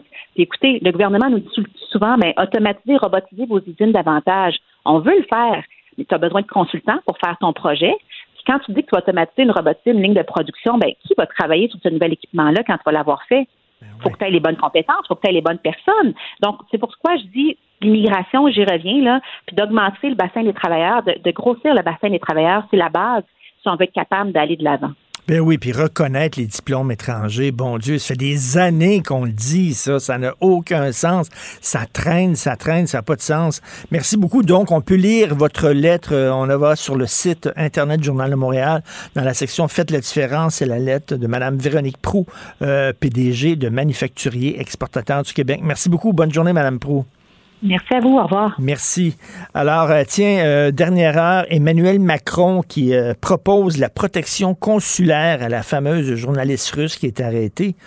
voici ce qu'il dit. Nous allons lancer les démarches diplomatiques pour offrir une protection, soit à l'ambassade, soit une protection asilaire. Mais oui, c'est joli. C'est très le fun. M. Macron, il tente de profiter un peu faut le dire, hein? Il tente de profiter un peu de la crise actuelle parce qu'il est en, campagne électorale. D'ailleurs, ça lui sert très bien. Hein? On le dit gagnant. Mais là, de dire, ah, nous autres, on va l'accueillir en France. Premièrement, tous les pays voudraient l'accueillir, cette femme-là. Deuxièmement, elle n'est pas libre. Elle est arrêtée. Euh, même, on se demande même si elle est vivante, parce que Poutine a déjà fait assassiner des dissidents euh, qui étaient beaucoup moins euh, beaucoup moins efficace qu'elle. Donc, euh, je sais pas, c'est joli, mais c'est un peu c'est un peu des mots creux. Donc, il veut lui offrir l'abri consulaire, l'accueil consulaire. Je suis sûr qu'au Canada aussi, on la recevrait avec euh, avec grand plaisir. Tiens, ça ferait, ça changerait des gens qui bousculent les euh, journalistes pendant les directs. Au contraire, ça changerait les, des camionneurs qu'on a vus qui disent aussi qu'ils luttaient contre la désinformation, la propagande et la dictature. Alors, c'est tout pour pour moi. Benoît Dutrisac prend la relève. Il y a notre rencontre à 11 h. Merci beaucoup à Julien Boutillier à la recherche, Maude Boutet et Florence Lamoureux pour votre travail inestimable. Jean-François Roy aussi à la réalisation, à la régie. Nous, on se reparle demain, 8 h. Passez une excellente journée. Cube Radio.